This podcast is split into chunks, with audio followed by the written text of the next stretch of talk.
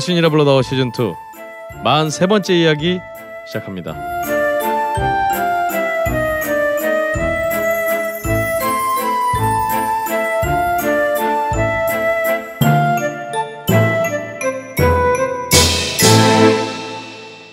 전 세계에 계시는 걸신아 여러분 안녕하십니까? 오늘도 걸신이라 불러다가 돌아왔습니다. 저는 편집과 진행을 맡은 걸신의 신도 박근홍이고요. 어, 제 오른쪽에는 차 가지고 계신 분 뭐라 그러죠? 자가 운전자. 자가 운전자가 되신 우리 걸신 강한 선생님 함께 하고 있습니다. 안녕하십니까. 네. 새삼스럽게 또. 어, 이런 저의 말을 팔짱을 끼고 듣고 계시는 우리 자집사님. 아 정말 여러 가지로 좀 컨디션이 안 좋으셨는데 예, 예. 야 드디어 회복을 하신 음, 자집사님 함께 하고 있습니다. 안녕하십니까. 반갑습니다. 자방고등어입니다. 뭐 다른 거 더 인사하실 거 없나요? 아, 뭐 예. 예. 하여튼 뭐 독감 및 감기를 조심하셔야 됩니다. 그 독감이 3월까지 네. 특성을 부릴 거라는 그 소식이 있기 때문에 들으시는 분들도 아직 독감 예방 주사를 안 맞으셨다면 네. 이제라도 맞는 게 낫다. 이런 또 얘기가 있습니다.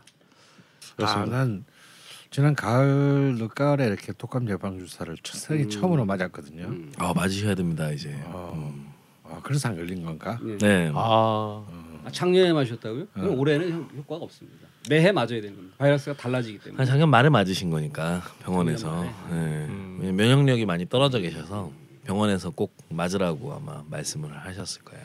알겠습니다. 역시나 저는 독감 예방 주사를 받지 않고 맞지 그렇습니다. 않고 드디어 걸려서 아 그렇죠. 겔겔대다가 왔습니다.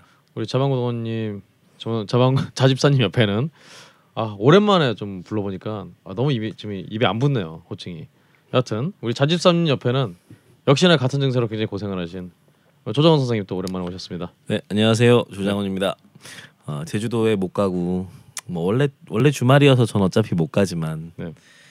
에, 설령 갈 수 있었더라도 이번엔 아파서 못 갔을 것 같은. 근데 정말 조심하셨으면 좋겠습니다. 이번 감기가 한 이틀간 고열로 그렇죠. 예, 사람을 못 움직이도록 완전히 만들어 버리고요. 나중에는 이 아주 고통스러운 기침과 가래로 네. 굉장히 힘든 감기인 것 같습니다. 그렇잖아 지금 개성공단 때문에 좀 뒤숭숭한데 어, 감기까지 이렇게 극성을 부리니 참. 아 정말 근데 그 감기하고 네. 독감 바이러스가 제일 그 좋아하는 환경이 네. 건조한 날씨예요. 음 예, 건조 그러니까 건조함 할수록 그 감기 및 독감에 걸린 환자 수는 늘어납니다. 오. 지금 굉장히 건조하죠. 예 예 예. 네. 그래서 가능하면 잘 때 가습기를 틀어놓고 자는 게 좋습니다. 저희 집에는 온도계, 습도계가 있는데 네. 요즘에 에, 어, 아, 어제 일요일 날 낮에 제가 습도계를 보고 깜짝 놀란 게 습도가 10% 미만이에요. 음. 와 진짜 건조한 겁니다. 사실 저희 뭐 걸신이니까 방, 걸신 방송이니까 혹시 뭐 건조한데 좀 좋은 음식 같은 게 있을까요? 좀 습해진 음식. 물 아 물. 물. 아 물. 드립다 물을 마셔야 된다. 아 그렇군요. 예. 가장 중요한 음식이죠. 아 그렇죠. 네. 알겠습니다. 이렇게 또 우리 세 분 모시고 걸신 방송을 또 진행하도록 하겠습니다.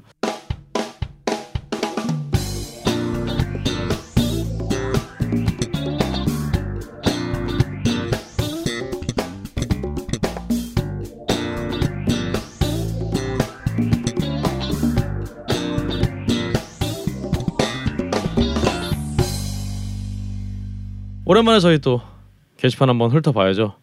어 이번에 참 이 게시판에 참 아주 기쁜 소식이 어, 좀 답지가 되어 있습니다. 우리 윤현기의 종마님께서 한참 좀 떠나 계시다가 게시판에서 음. 오랜만에 이제 라마와 종마란 이름으로 어, 또 돌아오셨어요. 오. 아, 좀 오랜만에 또 이 글들 보니까 또이 안개가 넓혀지는 그런 느낌이에요. 아, 다시 한번 돌아오신 거 환영드리고요. 일단 오늘 글들이 너무 많으니까 어, 정말 순수하게 우리 걸신께 질문을 드린 질문하신 분들 것만 저희가 뽑아서 좀 소개를 드릴까 해요. 아, 질문 이렇게 앞에 달아주신 분들. 그렇죠. 그래서 처음은 제가 소개를 해드리도록 하겠습니다. 일단 그 먹개비 칠구님이 어, 질문 전에 이제 로지스 씨에 대해서 저희 또 걸신 차트 그 초밥 편에서 초밥 편에서 당당 2등을 차지한 로지스 씨가 최근에 공릉동에 좀 지점을 확장했는데 그것 때문에 지금 이문동 본 본점이라고 해야겠죠. 본점의 맛이 좀 떨어졌다라는 소문이 좀 돌고 있다. 그래서 또, 또 슬픈 얘기군요. 네 그렇죠. 선생님 제주도에서도 말씀하신 지점이 생기면 본점 맛이 떨어지는 극명한 사례가 무슨 무슨 법칙이라고 만 뭐, 법칙을 만들어야 될 것 같아. 기가 빨려가지고 아, 지점들한테. 헬조선의 어떤 본점 법칙. 그러니까 이런 거 보면 정말 어떤 한 명의 요리사, 예. 어, 뛰어난 요리사라고 전제할 때 그 한 사람의 요리사가 커버할 수 있는 절대적인 면적이라는 게 존재하는 것 같아요. 음. 역시. 왜냐하면 네. 우리 이제 자반고등어는 이제 음식을 자주 만들지만 물론 이제 물론 뭐 상업용으로 만드는 건 아닙니다만 근데 이제 저도 이렇게 막 파티 같은 거 할 때 옛날에 초밥을 지어 보면 이 초밥을 갖다가 한 100개 이상 지면요 진짜 초보자가 초밥 한 100개 이상 지잖아요 손목에 감각이 없어져요 나중에는 내가 내가 먹으려고 진 초밥을 들어서 입에 넣- 한 200개 넘어가면 어 이렇게 집어서 입에 넣기도 힘들어. 소리 터널 들들들들. 증후군 막. 어 어 어. 손목이 들들들 떨려서 감이 확 떨어진다는 얘기죠. 그러니까 물론 이제 같은 그 어, 초밥 요리사하고 같이 한번 내가 만들어 봤는데 그 사람 속도가 일단 빠르잖아요. 뭐, 뭐 100개, 200개 순식간에 만들지. 그렇지만 그 사람들도 사람이기 때문에 어느 정도 만들고 나면 분명히 어 손이나 손목에 무리가 갈 것이고 있습니다. 어, 네. 무리가 갈 것이고 무리가 가면 감이 떨어지겠죠. 어 감이 떨어지면 당연히 맛이 떨어질 것이고. 하, 네, 참 로지스시, 로지스시가 이렇게 또 지점을 냈다는 건 참 가슴 아픈 얘기네요. 아이고. 음. 근데 이게 본점, 지점 뭐 그런 맛이 달라지는 것도 참 그 신기하기도 한데 네. 하물며 그 맛이 통일돼 있다고 하는 그 아, 프랜차이즈마저도 네. 그 예를 들어서 아웃백 스테이크 같은 경우도 네. 지점마다 맛이 다르다 이런 음. 평이 있습니다. 그 제 주변에 있는 사람들이 항상 이야기하는 것이 아웃백 스테이크하우스도 이태원에 있는 곳이 제일 맛있다. 오. 네, 그런 얘기를 합니다. 그리고 제일 맛없는 아웃백 스테이크는 죽전에 있는 이마트 안에 들어가 있는 아웃백 스테이크가 제일 맛없다. 아. 네, 이런 얘기를 하는 경우도 있습니다. 그렇군요. 그래서 로지스시의 어떤 안타까운 소식을 전해 주셨고 그와 동시에 본인께서 전주 사시는데 어 서울까지 못 온다. 힘들다. 음. 그래서 전주나 광주 아니면 대전 근처에 스시집 없느냐? 음. 라는 질문 남겨주셨어요. 전주 좀 있을까요? 스시. 예. 전주에서 스시 먹어본 적이 없네. 아 그러게요. 뭐 자방고도님 좀 없으십니까? 대전이면 대전 저는 대전을 떠난 지 오래됐기 때문에 잘 모르겠는데 제가 네. 대전에 가면 먹었었던 그나마 스시집은 네. 그 롯데백화점 5층인가 네. 6층에 있는 스시 히로바. 아, 네, 저는 거기에서 먹었었다. 아 네. 스시 이로바 뭐 괜찮죠? 초기엔 상당히 괜찮았습니다. 아 초기에는 네. 아, 그 거기 원래 청담동에서 시작하는 맞아요. 곳이죠. 음. 아 알겠습니다. 걸 걸신께서는 혹시 추천하실 만한 스시집이 없습니까? 거기 가서 왜 출- 스시를 먹어요? 아, 알겠습니다. 그 수고스러우시더라도 좀 서울이나 부산 쪽으로 근데 또 그곳에서 계속 사시는 분들 입장에서는 네. 또 사실 또 그렇죠. 그 그래도 스시 한번 먹으러 가고 싶은데 괜찮은 집이 없나. 일본을 가는 것보다 가깝다 생각하시고 네. 아, 안타 저도 안타깝습니다. 참 스시라는 게요. 저도 그런 이제 좀 스시의 외곽 지역이라 할수 있는 동네 그런 이제 지방 소도시들 가면 다 사실은 일식집들이 다 있습니다. 아 왜냐하면 이제 특히 관공서 근처라든지 뭔가 접대가 필요한 곳 뭐 이런 이제 것은 다 있죠. 그런데 정말 참 어찌 보면 스시라고 하는 것이 굉장히 trendy한 음식 같아요. 제가 보기엔. 동의합니다. 예, 그렇기 때문에 적어도 아마- 우리나라에서는 어, 아마도 이전에는 굉장히 좋은 스시 집이었을지는 몰라요. 한 30년 전에는. 하지만 이제 그 옛날에 사실 스시 집에 갔을 때 그 느낌의 스시는 지금 사실 거의 요즘 이런 바 핫한 스- 스시집에서는 그런 방식이나 그런 형태 그런 재료를 가지고 하지 않거든요.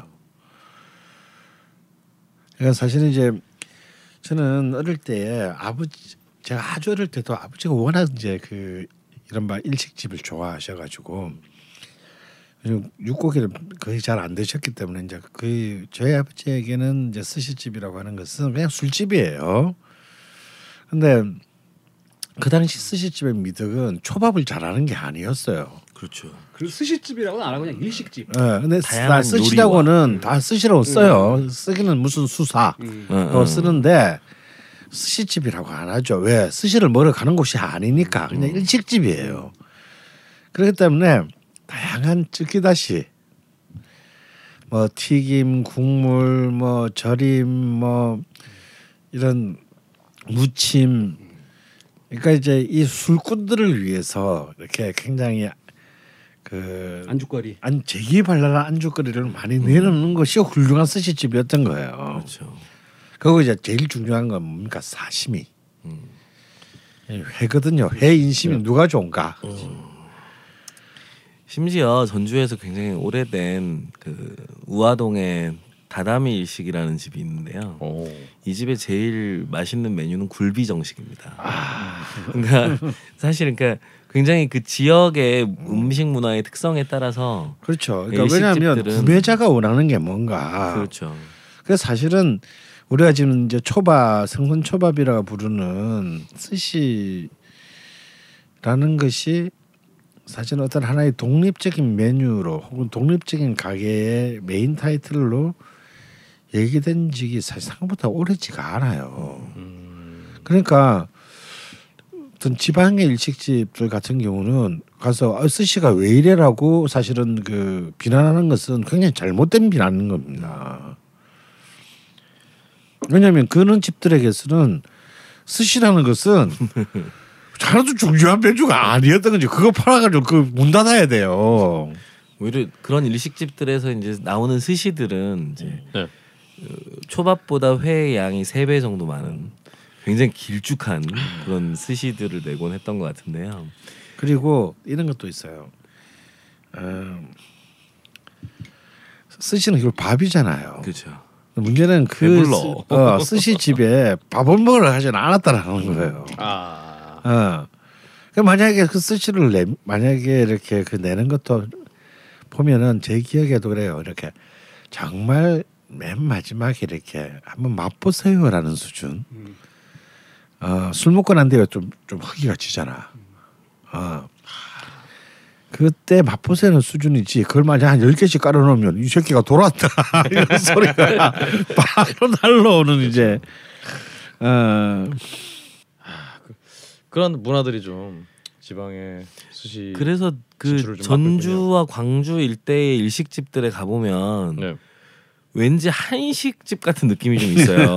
음. 그래서 실제로 이제 광주에도 그 금남로 일대에 이제 예전에 정종집이라고들 많이 했죠. 그 그런 이제 정종집을 표방하는 일식집들이 있거든요. 네. 그래서 그 중에서 이제 세반도정 같은 집이 음. 있는데 네. 그러니까 이 집도 그래요. 이 집도 굴비 정식이 있어요.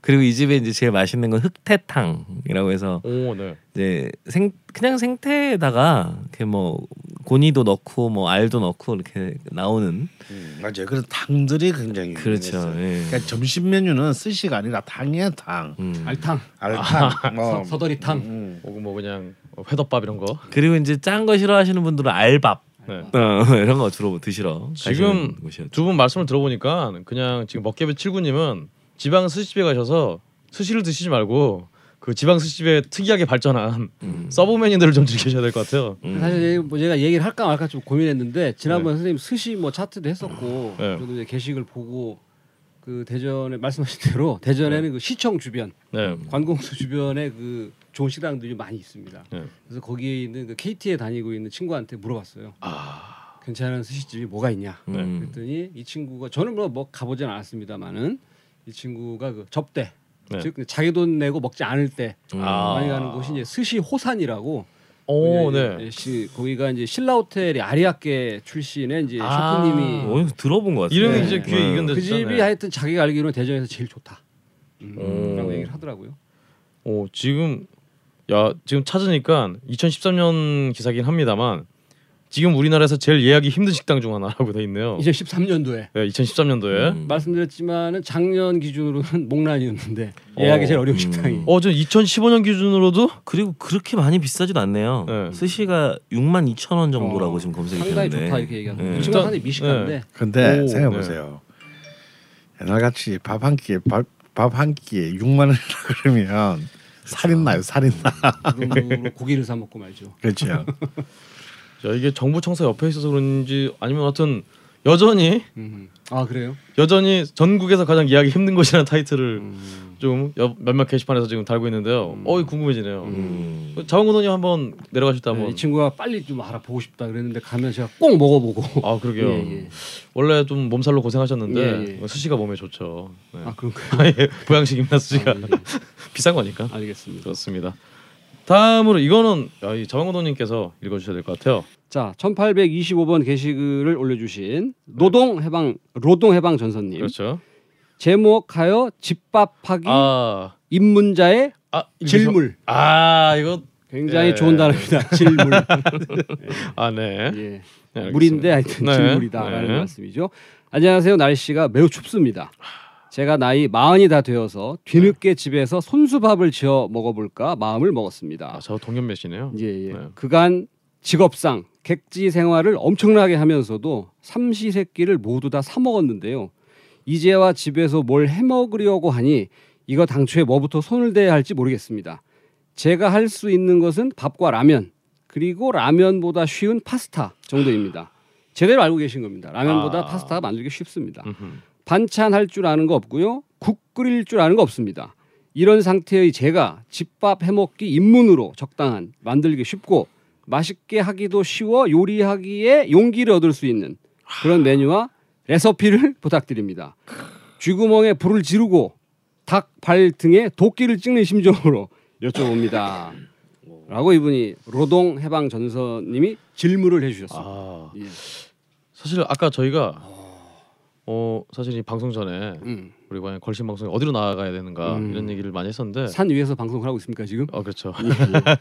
근데 아니 지금 이런 질문에 대한 답변 드리는 게 음. 어떤 걸신 방송이 더 나아가야 되는 길이 아닌가. 아, 그 드는 번뜩 드는 생각은 네. 에, 요리를 이분이 전혀 못 하시는 분이기 때문에 그렇죠. 라면을 끓이는 것은 뭐 요리를 한다고 볼 수 없지 않습니까? 그렇죠. 말씀드리는 것은 처음부터 너무 그 심란한 거를 시도하지 마셔라. 네. 그나마 좋은 건 이분이 좋아하시는 반찬이 뭔지 모르겠습니다만은 네. 그 반찬을 먼저 한두 가지 생각하시고 음흠. 그것을 먼저 만드는 연습을 하시는 것이 좋겠다라는 음흠. 생각이 들고 그것도 어렵다라고 생각하면 2016년 대한민국은 참 좋은 나라입니다. 네. 제가 늘 말씀드렸던 마트에 가면 반가공 식품들이 엄청 잘 돼 있어요. 아하. 그것부터 하나씩 시도를 해보시는 것도 저는 좋은 방법일 것이다. 하지만 더 네. 좋은 것은 이분이 좋아하시는 음식 반찬이 됐던 국이 됐던 그것을 한두 가지라도 먼저 시도를 해보시는 것이 이 발을 이 세계의 발을 디딘 네. 것에 어떤 의미가 있지 않을까 좋아하는 음식 불도장 이런 건 어떡하죠? 만들어야죠. 자기가 막 좋아하는 건데. 아 그렇군요. 예. 그래도 그건 너무 좀 불친절한 대답이니까 예, 예. 네. 이거 하나는 만들어 봐라라고 음. 한다면 아, 음, 저는 그럼 뭐 콩나물국. 음. 콩나물국. 음, 예. 콩나물국은 뭐 너무 쉽습니다. 이건. 음. 이번에 또 술도 아니, 왠지 반찬은 반찬 쪽으로 한번 저기. 아 반찬으로는 뭐 이제 계란 달걀을 이용한 어, 그렇지, 반찬들이 그런 이제 거예요. 많이 예. 있죠. 달걀은 대부분 다 좋아하니까요. 예, 예. 네. 달걀찜을 사실 하기가 어렵지 않습니다. 아 달걀찜 너무 달걀찜. 좋은데 아침 먹어도 좋고 저녁에 먹어도 좋고 점심에 먹어도 좋고. 선생님의 선생님의 반응이 상당히 폭발적인데 간만에 보는 선생님의 이 아. 폭발적인 반응 보니까 저도 힘이 납니다. 아.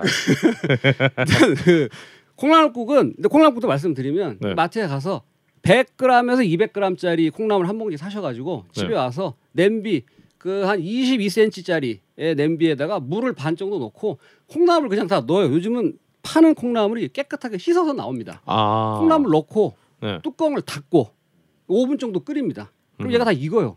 국물을 맛을 보면 국물에 신기하게 콩나물 맛이 싹 배어 있습니다. 거기에 소금 간만 네. 하고 얼큰한 게 좋다 그러면 고춧가루 뿌리고 파만 다져서 넣으면 이게 콩나물국이 되는 거예요. 음흠. 아주 쉽습니다. 이거는 못 할 수가 없어요. 아 잠깐 근데 그 중간에 뚜껑 열면 안 되고 뭐 그런 거 있잖아요. 그러니까 그래서 뚜껑을 닫고 5분 이상 끓여야 네. 된다. 그 중간에 열면 콩나물 비린내가 나기 때문에 네. 그래서 5분 정도만 닫고 끓이면 된다. 네. 그럼 콩나물국 하나 준비해 놓고 달걀을 그 집에는 그 누구나 뚝배기가 있기 때문에 뚝배기에 저 같은 경우는 달걀을 좋아하기 때문에 달걀찜 할 때 달걀 한 일곱 개 정도 넣습니다. 저는. 근데 이제 혼자 드시는 건지 뭔지 모르겠지만 한 네 개 정도를 풀어서 넣고 그다음에 물을 내가 넣은 달걀 양의 2분의 1 정도 더 넣습니다. 네. 그러니까 뚝배기에 달걀을 넣어서 휘휘 저었더니 반 정도 찼다. 네. 라고 하면 그 반에 또 반 정도 되는 거에 물을 넣어서 다시 섞어요. 음흠. 거기에다가 이제 소금 네. 간을 하고 후추도 좀 넣고. 그 다음에 설탕을 조금 넣는 게 좋습니다. 이 음흠. 설탕은 단맛을 내기 위한 것이 아니라 계란 비린내를 좀 없애기 위해서. 예. 그리고 싹 섞어요. 대파를 여기다 같이 넣어서 하는 것도 좋지만 대파는 마지막에 위에 고명을 얹는 게 좋기 때문에 네. 이 상태로 불이 얹습니다. 그냥. 음흠. 그냥 뚝배기치 불을 얹어요. 그다음에 불을 중간 불 정도로 켜서 기다리면 뚝배기 가장자리부터 익기 시작해요. 어, 네. 열이 이렇게 뚝배기를 타고 올라가기 때문에 아하. 그때 수저로 이렇게 그 가장자리 익은 부분을 긁어가면서 늘어붙지 않게 계속 얘를 젓습니다. 계속 젓다 보면 달걀이 물과 섞인 것이 몽글몽글 익기 시작해요. 몽글몽글 익은 것이 너무 많이 익으면 안 되니까 어 한 반 정도가 몽글몽글하게 익었다 싶었을 때 뚜껑을 덮습니다. 그리고 불을 거의 꺼질 정도로 작게. 이, 이 상태로 두면 꺼지는 거 아니야 싶을 정도 불을 작게 두고 뚜껑을 덮은 상태에서 가만히 기다려요. 그거 한 3분 정도 기다리면 냄새가 싹 나기 시작하거든요. 네. 이게 타는 냄새 같기도 하고 계란이 무슨 익는 냄새 같은 것도 납니다. 그때 불을 꺼요. 음흠. 그리고 뚜껑을 닫은 채로 한 1분 정도 더 두었다가 열면 얘네가 이렇게 익어 있습니다. 그 안에. 아. 뭐 이렇게 확 부풀어 오르기도 하고 그렇지 네. 않은 경우도 있는데 그 상태에서 대파만 다져서 그 위에 뿌리고 참기름을 한 방울 그 위에 돌립니다. 그 다음에 먹으면 이것도 굉장히 훌륭한 반찬이 되죠. 그래서 말씀드린 대로 콩나물국과 달걀찜 이렇게 하고 이분이 말할 때는 어머니가 주신 김치 네. 이걸 넣고 같이 드시면 되겠다. 거기에 한 가지만 수정을 하면 네. 계란찜에 콩나물국은 반댈세. 오. 예. 왜냐하면 계란찜도 참 담백한 음식인데 음. 국까지 담백하면 아, 그게 그렇죠. 고춧가루를 이빠에 넣으면 되지 않을까요? 예, 그런데 이제 그런다고 해서 담백함이 사라진 거죠. 그냥 다만 아. 매우, 매울 뿐이죠. 아. 제 경험상에는 역시 계란찜에는 된장국이 최고다. 어, 그래서 아 근데 김재희는 너무 해- 아침부터 먹기 너무 헤비하고요. 음. 그래서 제가 제일 이제 먼저 내가 제가 제 손으로 밥을 제일 먼저 해 먹을 때 끓이는 국이 이제 된장국인데 음. 어 만약에 우리나라 된장을 좋아한다면 음. 뭐 시골에 어머니가 보- 된장은 보내주셨다 그럼 최고고요. 아 근데 나는 그 일식집에 가서 주는 예를 들어서 그 미소된장국. 미소된장이 깔끔하고 맛있더라. 그럼 그것도 좋습니다. 근데 그건 된장만 다른 것이지 별 다를 게 없어요. 자 여기에 필요한 재료부터 말씀드리면요. 일단 그 집밥에 드디어 관심을 가지기 시작하셨다면요. 일단 냉장고에 어, 음, 멸치 국물용 멸치와 어, 건 다시마는 없- 냉동실에? 냉동실하고 언제나 그냥 있어야 돼요. 아. 예, 이거만 있으면 사실 대부분의 육수는 해결되기 때문에 어, 그래서 그 멸치는 딱 봐서 뭐 시커멓틱틱한 거 일단 보기 싫잖아요. 그럼 역시 국물에도 비린내가 납니다. 음, 은, 은빛 색깔이 바짝바짝 도는 그냥 딱 봐서 아 기분이 좋다.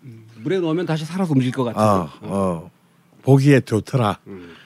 어, 그런 거면 돼요. 뭐 여기 통영이나 이런 쪽에서 파는 이제 그런 비싸지 않습니다. 그런 좀 반짝반짝 빛나는 그 국물용 멸치 한 박스 하고 그리고 아 건다시마. 음. 아 다시마는 저 좀 이 뿌리 쪽.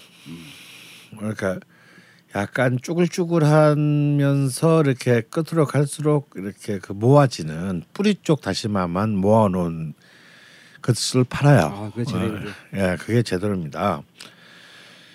그래서 그냥 혼자서 드실 거니까 음, 찬물에 그 뭐 이렇게 뭐 다시마를 좀그 넣어서 우리고 하는데 그럴 필요 없고요. 일단 끓여요. 그냥 찬물을 딱 자기 딱 먹을 만큼 끓이고 멸치 뭐 한 혼자서 먹을 정도면은 멸치 그냥 한 열 마리 정도 넣고 다시마를 한 자기 손바닥보다 좀 작은 정도 크기로 해서 그냥 넣고 어 이제 그러면 이제 그러면 끓는 물에 넣었으니까 금세 끓어오릅니다.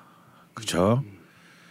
잠시 잦아들었다가 바로 끓어올라요. 그러면 끓어오르면 아 불을 낮추고 한 3분 정도만 뒀다가 바로 꺼냅니다.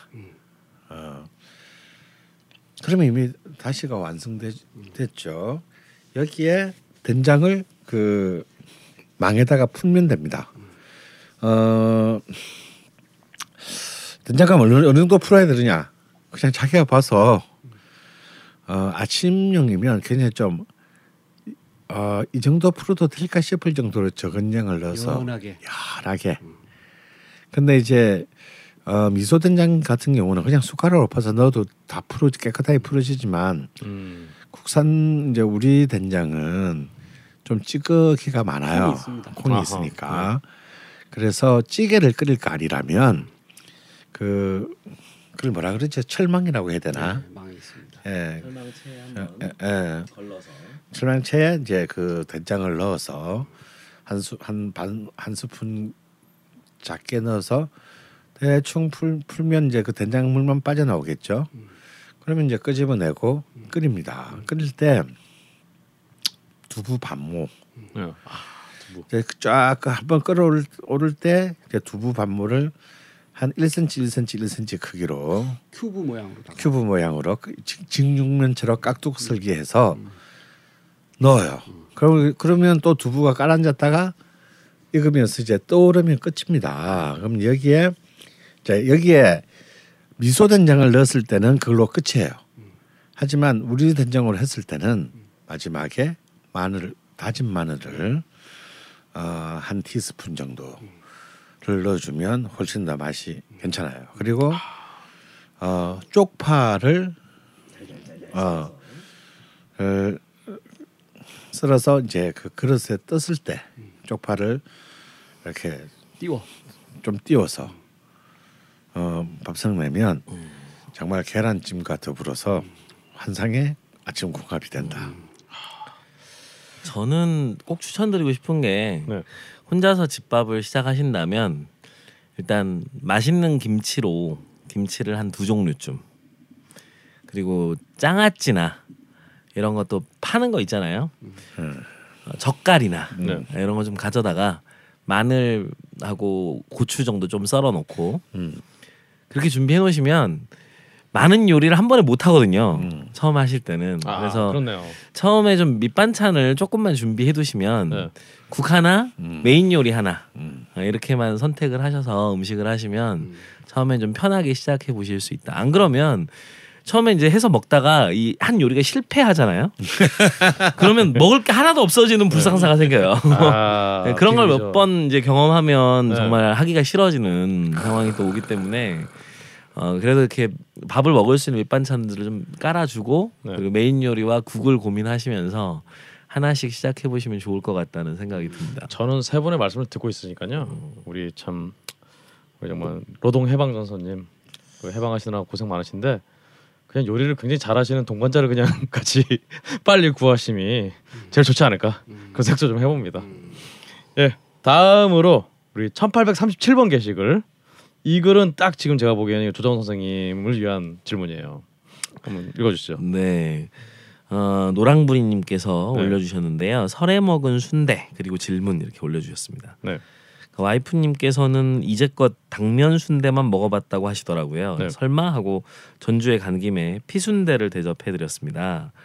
네, 다행히도 맛있다고 잘 드시네요. 오, 어, 저 어, 처음에 잘 못 드시는 분도 많은데, 저 같은. 네. 네. 전 수육처럼 순대 소금보다는 새우젓이 맛있더라고요. 음흠.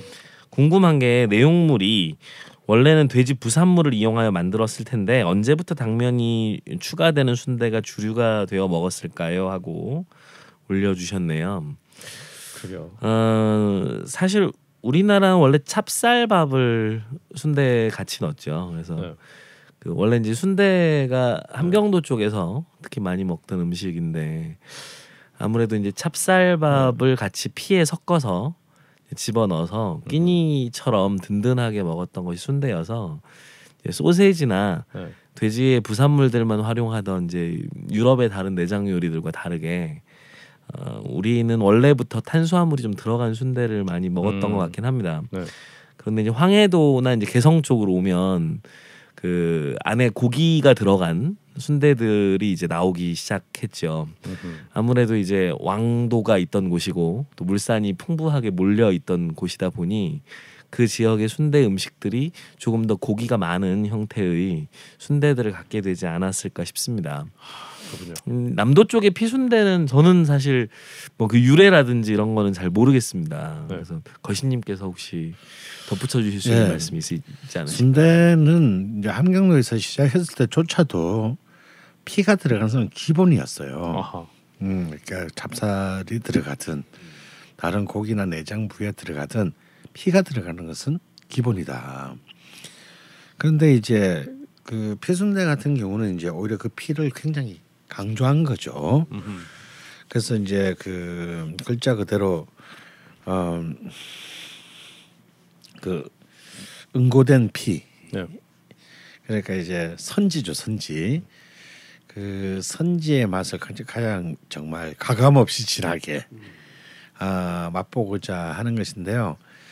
어, 결국 이제 이 순대라고 하는 것이 순대라는 음식 자체가 사실은 돼지를 잡아야만 가능한 음식이잖아요. 그렇기 때문에 그럼 돼지를 언제 잡았느냐라고 본다면 이것은 굉장히 축제적 음식입니다. 어, 그러니까 잔치 음식인 거죠. 그렇지. 어. 순대를 먹으려고 멀쩡한 돼지를 잡을 수 잡을. 수는 없으니까요. 그런 그래서 사람도 없지는 않을 것 같긴 합니다만. 어, 그래서 그 순대라고 하는 것은 기본적으로 좀 잔치 음식에 오리텐션을 줬다. 그러니까 이제 아까 그 음, 장훈이 말대로 좀 물산이 풍부한 곳에 오면 그 안에 내용물들이 격이 이제 높아집니다. 아, 근데 가령 전라도 지역 같은 경우에는 다시 말해서 함경도에서 이렇게 함경도에서 평안도 일부 그리고 강원도 이 경상도로 내려오는 이쪽은 사실은 물산이 굉장히 박약한 지역이에요. 그렇기 때문에 그 순대 자체가 그 자체도 그 돼지 창자로 만들어진 그 자체만으로도 굉장히 그 귀한 음식입니다. 실제로 제 제가 부산에서 돌날 때 우리 어머니 돼지를 잡았다고 해요. 언제요? 제 돌날 아, 때 돌에? 어, 부산에 근데 그러니까 1963년 3월 11일 정도 됐겠죠. 어, 다가오는 생일을 홍보하고 계신 거신님을 우리가 근데 그 같이 이렇게 새 사는 사람 중에 함경도에서 편안 오신 분이 계셨던 거예요. 그래가지고 그냥 그 순대 돼지를 잡았는데 어 저희 어머니는 이제 밀양 분이시기 때문에 순대 이런 걸 전혀 몰랐던 것이지. 어 근데 그 이제 돼지를 이제 그 잡았는데 그걸 가지고 다 순대를 만들어 가지고 이제 그 함경도에서 내려오신 그 같은 새, 같은 이제 새를 살고 있는 그 아주버니가 순대를 만들어줘서 전부 다 마을 사람들이 전부 다 맛있게 먹었다. 이런 증언을 해주셨어요. 63년도에 정해줬는데, 네 그때만 해도 부산에서는 순대가 그렇게 많은 사람들이 모르는 음식이었다. 그렇죠. 많은 사람 모르는 어. 음식이었죠. 근데 이것이 이제 그 전쟁을 통해서 전쟁을 통해서 이제 저 남쪽 끝까지 이제 다 이렇게 벌쳐서 흥남 철수로 어, 함, 네. 함경도 분들이 그 대거 다- 내려오시면서 대거, 대거 부산으로 내려왔습니다. 음. 근데 이제 그 어, 저는 이제 전라도나 이제 제주도 같이 피가 이제 굉장히 강하게 음. 그 전문지 앞서는 곳은 제가 보기에는 그런 느낌이 들어요. 이거는 뭐 정확한 정설이라고 볼 수는 없지만 여러 가지 설들이 있는데 이런 그 곳에서는 굳이 그 순대를 굉장히 이 어, 중요한 타겟형 음식, 그 잔치의 중심이 되는 음식은 결코 결코 아니었다라는 거죠. 음. 왜냐 그거 말고도 먹을 게 너무 많으니까 사실 전주 분들 중에서도 피순대 안 먹어보시는 분들 많아요. 많아요. 어. 음. 그렇기 때문에 오히려 정, 정말 그 창자와 피라는 어찌 보면은 가장 부산물 중에 부산물이잖아요. 음. 부산물의 제일 쪽이잖아요. 조적인. 음, 가장 원초적인. 그러니까 어쩌면 좀 있거나 좀 잘 사는 집에서는 그냥 굳이 그것을 챙겨서 먹을 필요가 없는 부위였다는 거죠. 그렇기 때문에 아마도 이제 그런 쪽에서는 철저히 부산물들만으로 만들어진 것이 아닐까. 음. 왜냐하면 전주에서도 피순대 이런 것이 유명한 곳은 전부 다 남문시장이라든지 이런 이제 좀 가장 선 가난한. 가난한 아, 동네에 네. 시장에서 이 문화가 발달했어요. 맞습니다. 그리고 전라남도에서도 보면은 피순대가 발달한 지역들은 다 좀 외곽 좀 못 사는 군 단위의 동네들입니다. 아. 어 그렇기 때문에 이거는 좀 반가의 철저히. 어, 반가의 음식이라고 보기 어렵고 철저히 좀그 어, 계급적인 차원에서 전라도 같은 경우에는 순대가 규정되지 않았나. 또 이에 비하면 이제 병천 순대로 유명한 충청도 지역에는요 피는 거의 들어가지 않았어요. 예, 아주 들어도 조금 들어가고 주로 그 안에 이제 돼지의 다양한 이제 그 이른바 부속고기들과 뭐가 들어갔냐면 야채가 들어갔어요. 아. 채소가 음, 채소를 많이 넣었습니다. 그래서 굉장히 아삭거리는 음, 식감이. 어 그런 그러니까 이제 이제 딱 중간적인 타협이라고 볼 수 있겠죠. 철저히 동물성의 성격이 강한 북쪽에 비하자면 음. 내려와서 경기 충청 지역에서는 그런 부속고기와 더불어서 많은 야, 채소들을 집어넣어서 어 좀 많은 이 뭐랄까요 그- 그 고기의 느낌과 식물 그러니까 동물적 느낌과 식물적 느낌을 잘 중화시켜서 식감과 그죠? 단백질. 예, 예, 먹었다는 거죠. 그럼 당면은 또 여기 이제 어떻게 들어가게 되는가? 저는 이게 축제적 음식의 성격을 가졌던 어, 이 순대가 이제 간식적 의미로 이제 오. 일상화되면서 네.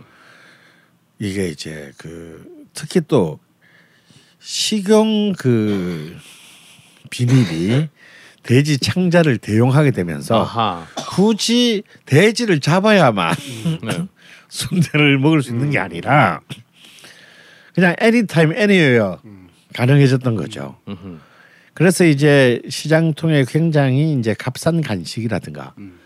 특히 이것이 이제 여고생들의 이제 간식거리로 이제 분식집에. 학교 앞에 분식집에 진출하면서 어, 진출하면서부터는 이제 사실 당면은 남녀노소를 가리지 않고 좋아하는 음식이고 그러면 굳이 여기에 어, 구하기 힘든 돼지 부속이나 피 이런 것들을 어, 들어가면 안 되겠죠 두 가지 의미로 하나는 구하기 힘들고요 두 번째는 구매자의 취향과 나이하고는 맞지 않습니다. 네, 만들기도 손이 엄청 많이 가. 많이 가고요. 다음에 뭐 그 여고생들이 그 피, 그 돼지 피가 가득한 그런 거 먹기에는 그걸 간식으로 먹기에는 너무 헤비하죠. 그래서 이때 순대는 좀 완전히 성격을 달리하게 되는 되는 거죠. 이제, 이제 축제적 성격에서 다시 말해서 제례 제의적 성격에서 이제 그 도- 도시의 음, 계급적 문화 아. 그리고 간식을 예, 아, 아동 그러니까 이제 청소년들의 간식 음. 예, 이때 문화로 오면서 그리고 이제 돼지 순대를 규정하는 돼지 창자마저도 음. 인공적인 식용 비닐로 식용 비닐로 바뀌면서 어, 이제 완전히 이거는 뭐 순대라고 부를 수가 없는 음. 다른 음식으로 어, 탄생하게 된 것이 아닌가 싶습니다. 실제로 함경도 지역에서 순대도 있지만 네. 아예 돼지 피로만 만드는 밥도 있습니다. 아. 피밥이라고 해서 음, 피밥. 네. 어. 그래서 이제 돼지 피하고 야채하고 이제 여기 꼭 들어가는 게 돼지 허파가 어허. 들어가요. 근데 돼지 허파는 아마 순대 그 속재료 먹다. 보면 네네. 이제 허파 따로 네, 이렇게 네, 썰어주는 곳들도 있죠. 네. 구멍이 좀 송송 뚫려 있는 것 같은. 음흠. 네. 근데 이제 돼지 허파가 냄새가 굉장히 많이 나서 저 별로 안 좋아합니다. 그거. 간 드시는 분들도 허파는 잘 안 드시는 경우도 많은데 소주나 먹어야 같이 좀 넘기죠. 네. 때문에 그냥 예. 실제로 이 돼지 허파를 북한 사람들이 냄새를 잡는 법이 있어요. 오. 그 허파를 통째로 네. 이렇게 물에 씻어요. 네. 안에다가 물을 호스로 이렇게 넣어가지고 네. 뭐 이렇게 부풀어 오릅니다.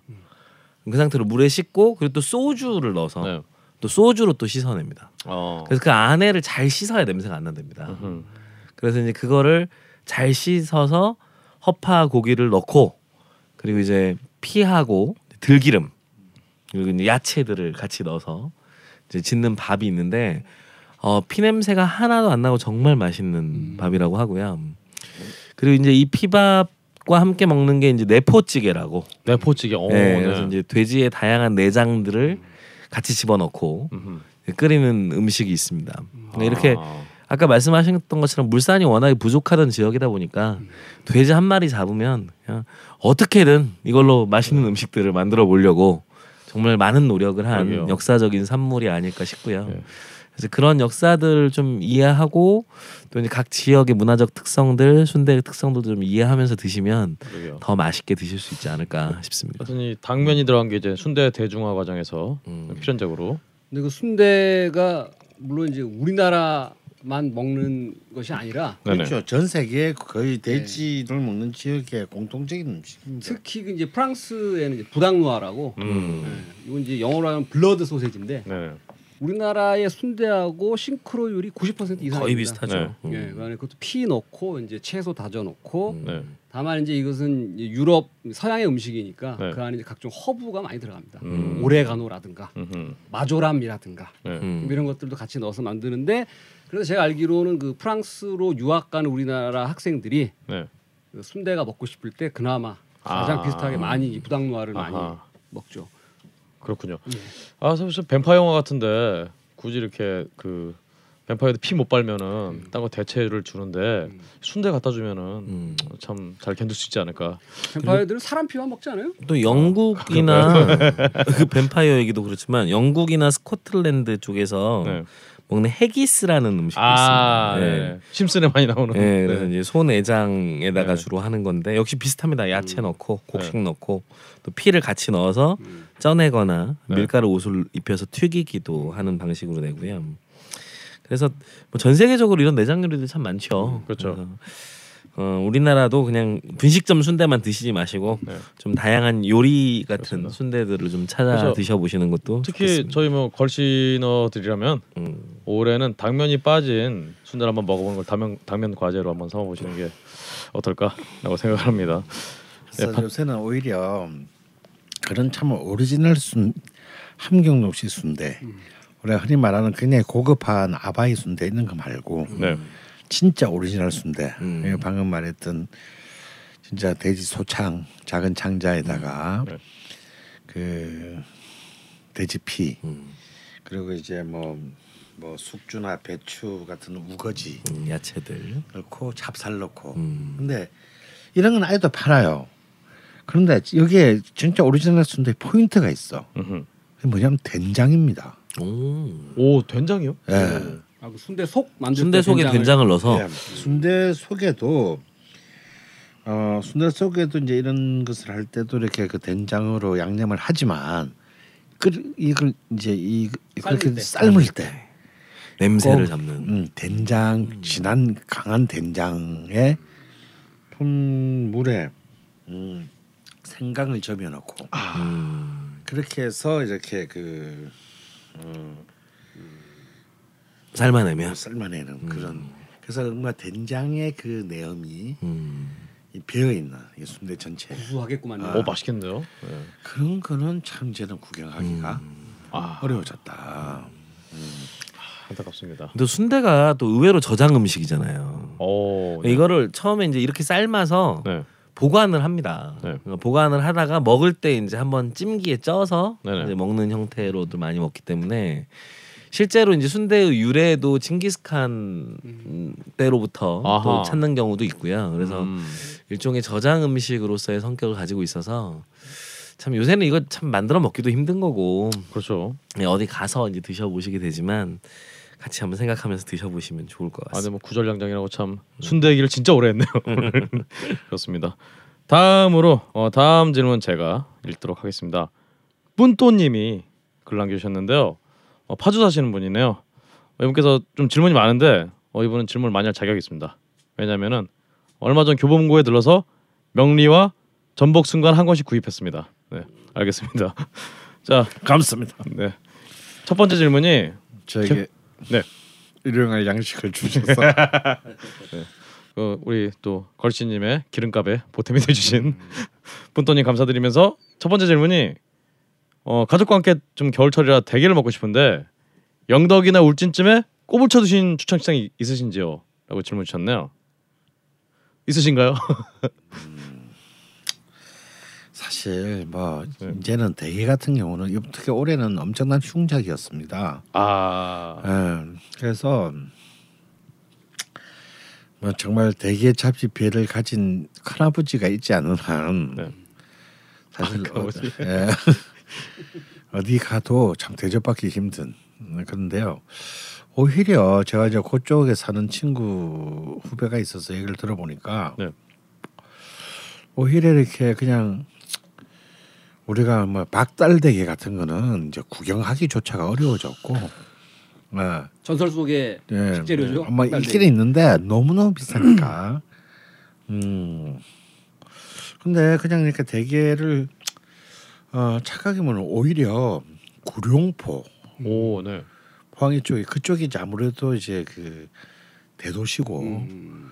아무래도 이렇게 수요자가 그 그 뭐 영덕이나 울진보다는 많다 보니 오히려 그러니까 우리가 생각한 게 마치 영덕 아파트에만 대게 있을 것 같지만 뭐 우리 인간이 나눈 거야 울진 나누고 영덕 나누지만 바다 속이야 똑같은 거잖아요. 삼면에서 다 뭐. 예. 그래서 이게 이 대게의 분포가 위로는 울진에서 아래로는 구룡포, 포항까지. 포항까지 쭉 다 있답니다. 그래서 구룡포에서 뭐 오히려 더 좀 실하고 착한 가격으로 먹었다. 오, 어. 어, 이런 그 증언이 있었습니다. 예, 증언도 들려오고 있습니다. 어. 어, 제가 가서 확인은 못 해봤습니다만 그리고 강구항 쪽에 가시면 바가지 쓰는 일 너무 많아서 너무 많아요. 난안 네. 갑니다. 너무 그 특히 TV 드라마로도 옛날에 10년 전에 알려지고 네. 마치 거기에가 거기 대기가 진짜 대기인 것처럼 그렇지. 이상하게 음. 또그 되면서 굉장히 이 분위기 안 좋아졌습니다. 그래서 그쪽에 너무나 손님들이 많이 올리니 몰리니까 이제 그쪽에 뭐 러시아 대게, 홍게 뭐 이렇게 갖다 그러니까요. 놓고 주로 팔고 네, 실제 박달 대게 거의 없어요. 네. 그래서 강구항 쪽 가셔서 드시는 거는 제가 볼 때 좋은 선택은 아닌 것 같고 음흠. 굳이 영덕 쪽에서 드시고자 한다면 그 해맞이 공원 옆에 네.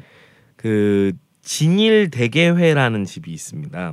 음, 음, 이 집은 어 박달 대게를 취급하는 집입니다. 아, 네. 오, 어떻게요? 그리고 생각보다 네. 그렇게 비싸지 않아요. 오, 네, 한 4만 원 정도면 마리당. 예, 큰아버지를 만난 드실 가면 수. 있는 네. 음, 그런 곳이라서 네. 진일 대게회 이 집은 한번 가보시면 오. 괜찮을 것 같습니다. 어떻게 가는 건지 또 궁금해지긴 네. 하네요. 그리고 제가 예전에 가던 집은 울진에 그 저기 안동 식당이라고 있었는데 네. 그 집도 비슷해졌습니다. 아 그렇군요. 예, 그 집도 별로 추천드리고 싶진 않고 네. 안타깝습니다. 어 이분께서 어, 책을 두 권을 구입하셨기 때문에 질문 하나만 더 받겠습니다. 질문권을 산 거죠. 그렇죠 질문하신 거죠. 하나는 요리를 좀 배워보고 싶으신데 음. 추천해 주실 만한 요리 학원이 있- 있으신지 혹은 자지사님께서 혹시 요리 학원 계획 없으신가요? 라고 참 연락이. 해보고 싶네요, 진짜. 네, 저희 집에 오시면 네. 제가 마- 알려드리겠습니다. 학원 뭐 추천해 주실 만한 데는 없나요? 어, 용인시 기흥구 마북동 아 삼성 레미안 띵똥땡호 네. 오시면 제가 친절하게 알려드리겠습니다. 알겠습니다. 아 또 이 정말 뿜또님이 우리 언제나 그렇듯이 우리 또 걸신 게시판에 처음 데뷔하시는 분들은 음, 아 또 굉장히 인문학적 인문학적 소양을 비롯해서 음, 소양이 많으신 분들이라 음, 글이 굉장히 장문이에요. 음, 이거 한번 게시판에 꼭 오셔서 음, 어, 글 한번 읽어 읽어보시면 좋을 것 같고요. 음. 다음으로 우리 1854번 게시 게시글 호로님의 글을 우리 자방고등원님께서 한번 읽어주시죠. 삼겹살 샤브샤브 네. 궁금한 점 예전에 방송한 강원 선생님의 대패 삼겹살 샤브샤브를 먹으려 하는데요. 동네 정육점에서는 생 삼겹살을 대패로 안 팔아요. 당연하죠. 어, 자를 수가 없으니까요. 음. 원래 생 삼겹살은 대패로 썰기 힘드나요? 예, 이미 답이 나왔죠? 네. 생삼겹살을 대패로 한번 밀어보십시오. 어떻게 되는지. 검색을 해보니 백화점에서 생삼겹 대패를 구했다는 글도 있네요. 냉동 대패 삼겹살이 질이 좋지 않다는 얘기를 들어서 생삼겹 대패를 찾는데요. 냉동 대패 삼겹살 중에 질 좋은 고기가 있을까요? 라는 이제 글 올려주셨네요. 음.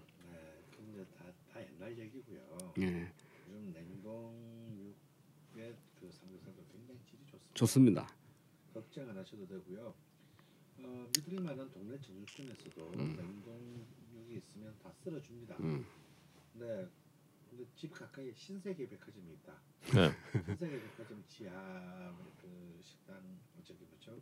정육 코너. 어, 네, 지하에 그 어, 음식 재료를 파는 마켓에 가시면 거의 팔고 있습니다. 음.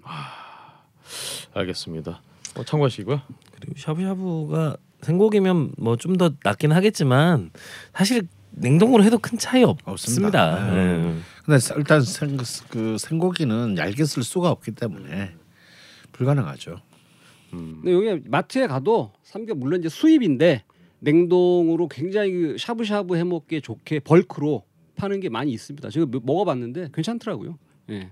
그다음에 이제 샤브샤브 할 때 이제 냉동 고기를 넣으실 때 주의할 점은 이제 이게 어, 거의 얼음이기 때문에 네. 끓고 있는 탕에 얼음을 집어넣는 거하고 똑같기 때문에 온도를 잘 관리하셔야 된다. 음, 알겠습니다.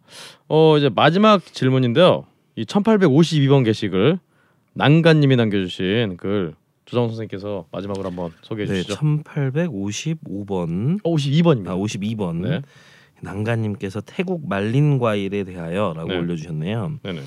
얼마 전 태국 여행을 다녀왔습니다. 돌아올 때 방콕 공항에서 선물용으로 말린 과일을 여러 개 사왔습니다. 제품 안에는 망고, 파파야, 키위, 코코넛 등 여러 가지 말린 과일이 노랑, 빨강, 하얀, 초록 등 원색의 선명함으로 참 예쁘더군요. 아하. 우리나라 곶감이나 대추 등을 말리면 맛이 깊어지고 풍부해지지 않습니까? 그에 반해서 태국에서 말린 사온 말린 과일들은 열대 과일 특유의 뒷맛이 없어지고 오히려 맛이 깔끔해지더군요.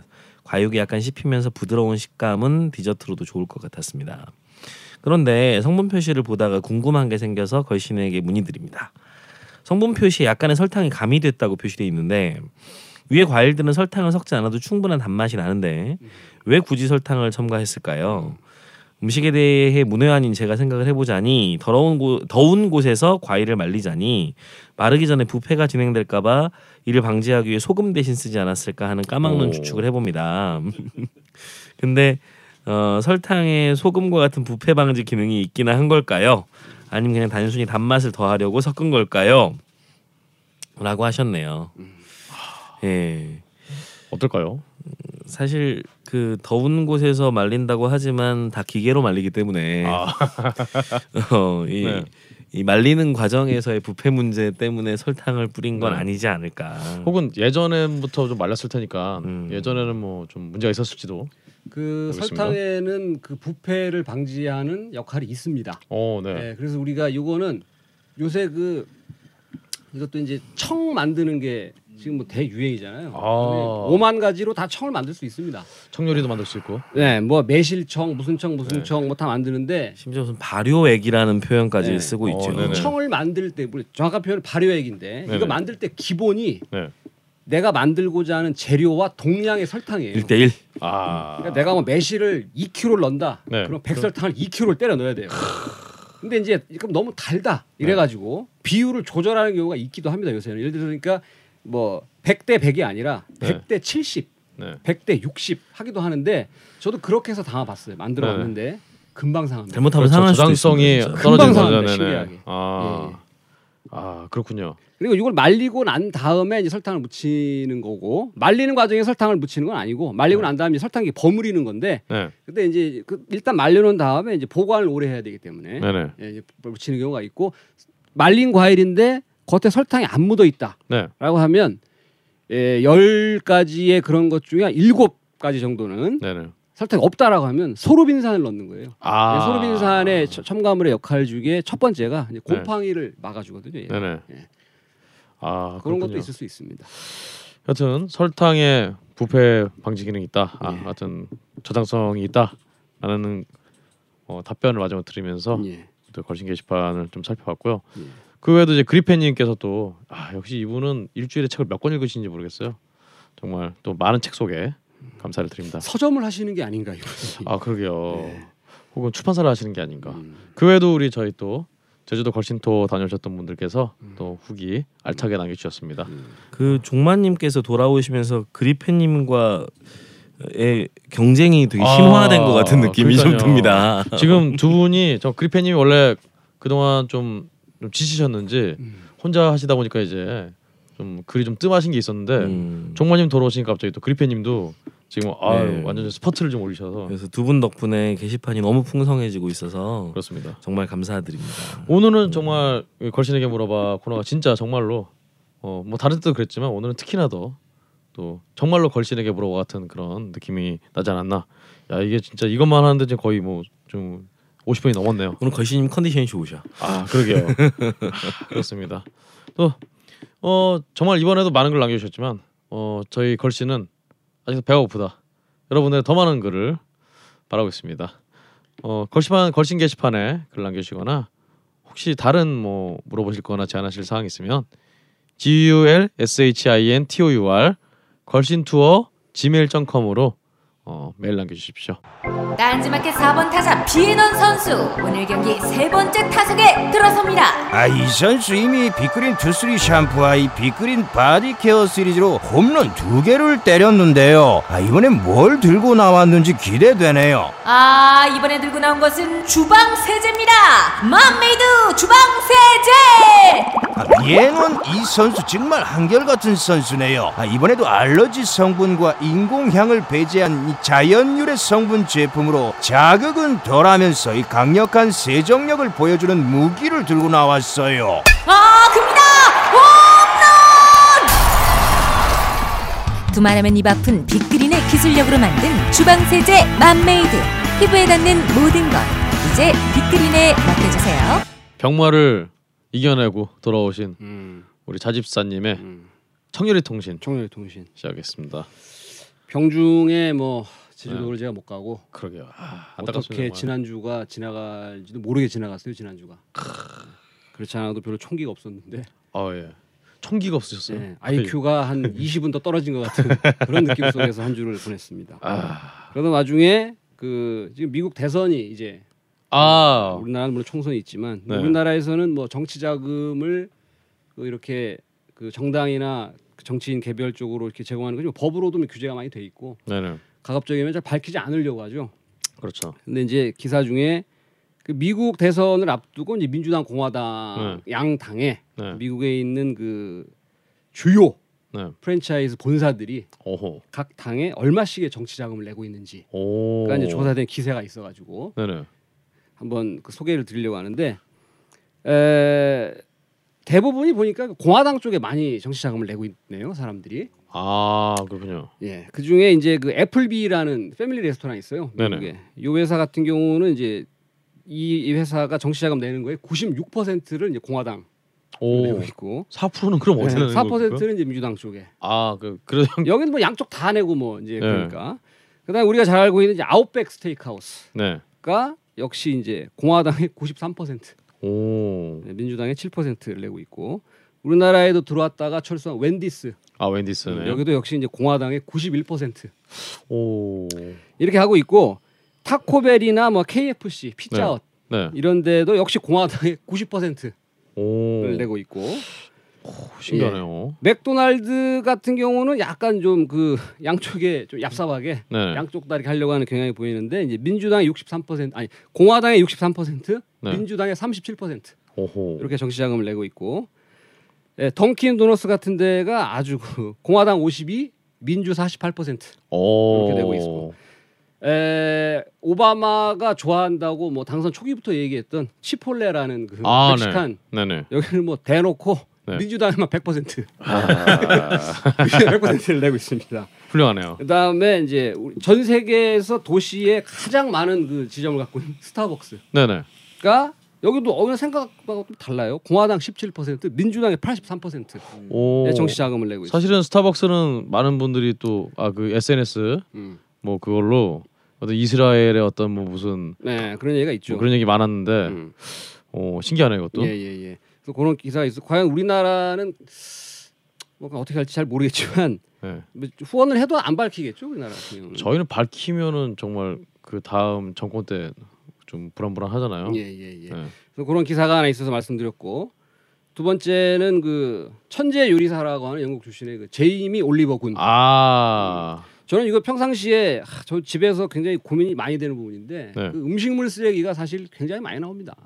그렇죠. 가정에서도 뭐 그러고 마찬가지고 식당에서도 이 영업이 마감하고 이제 주방 청소를 하고 네. 막내들은 대개 그 하루 장사를 음. 하면서 모여 있는 그 짬을 그 통을 이제 밖에 들고 나가고 버리는데 네. 그 양을 보면 정말 어마어마하게 많이 나옵니다. 음식물 쓰레기가. 아휴, 저도 옛날에 하여튼 그 베트남 쌀국수 그거 할 때 보면 네.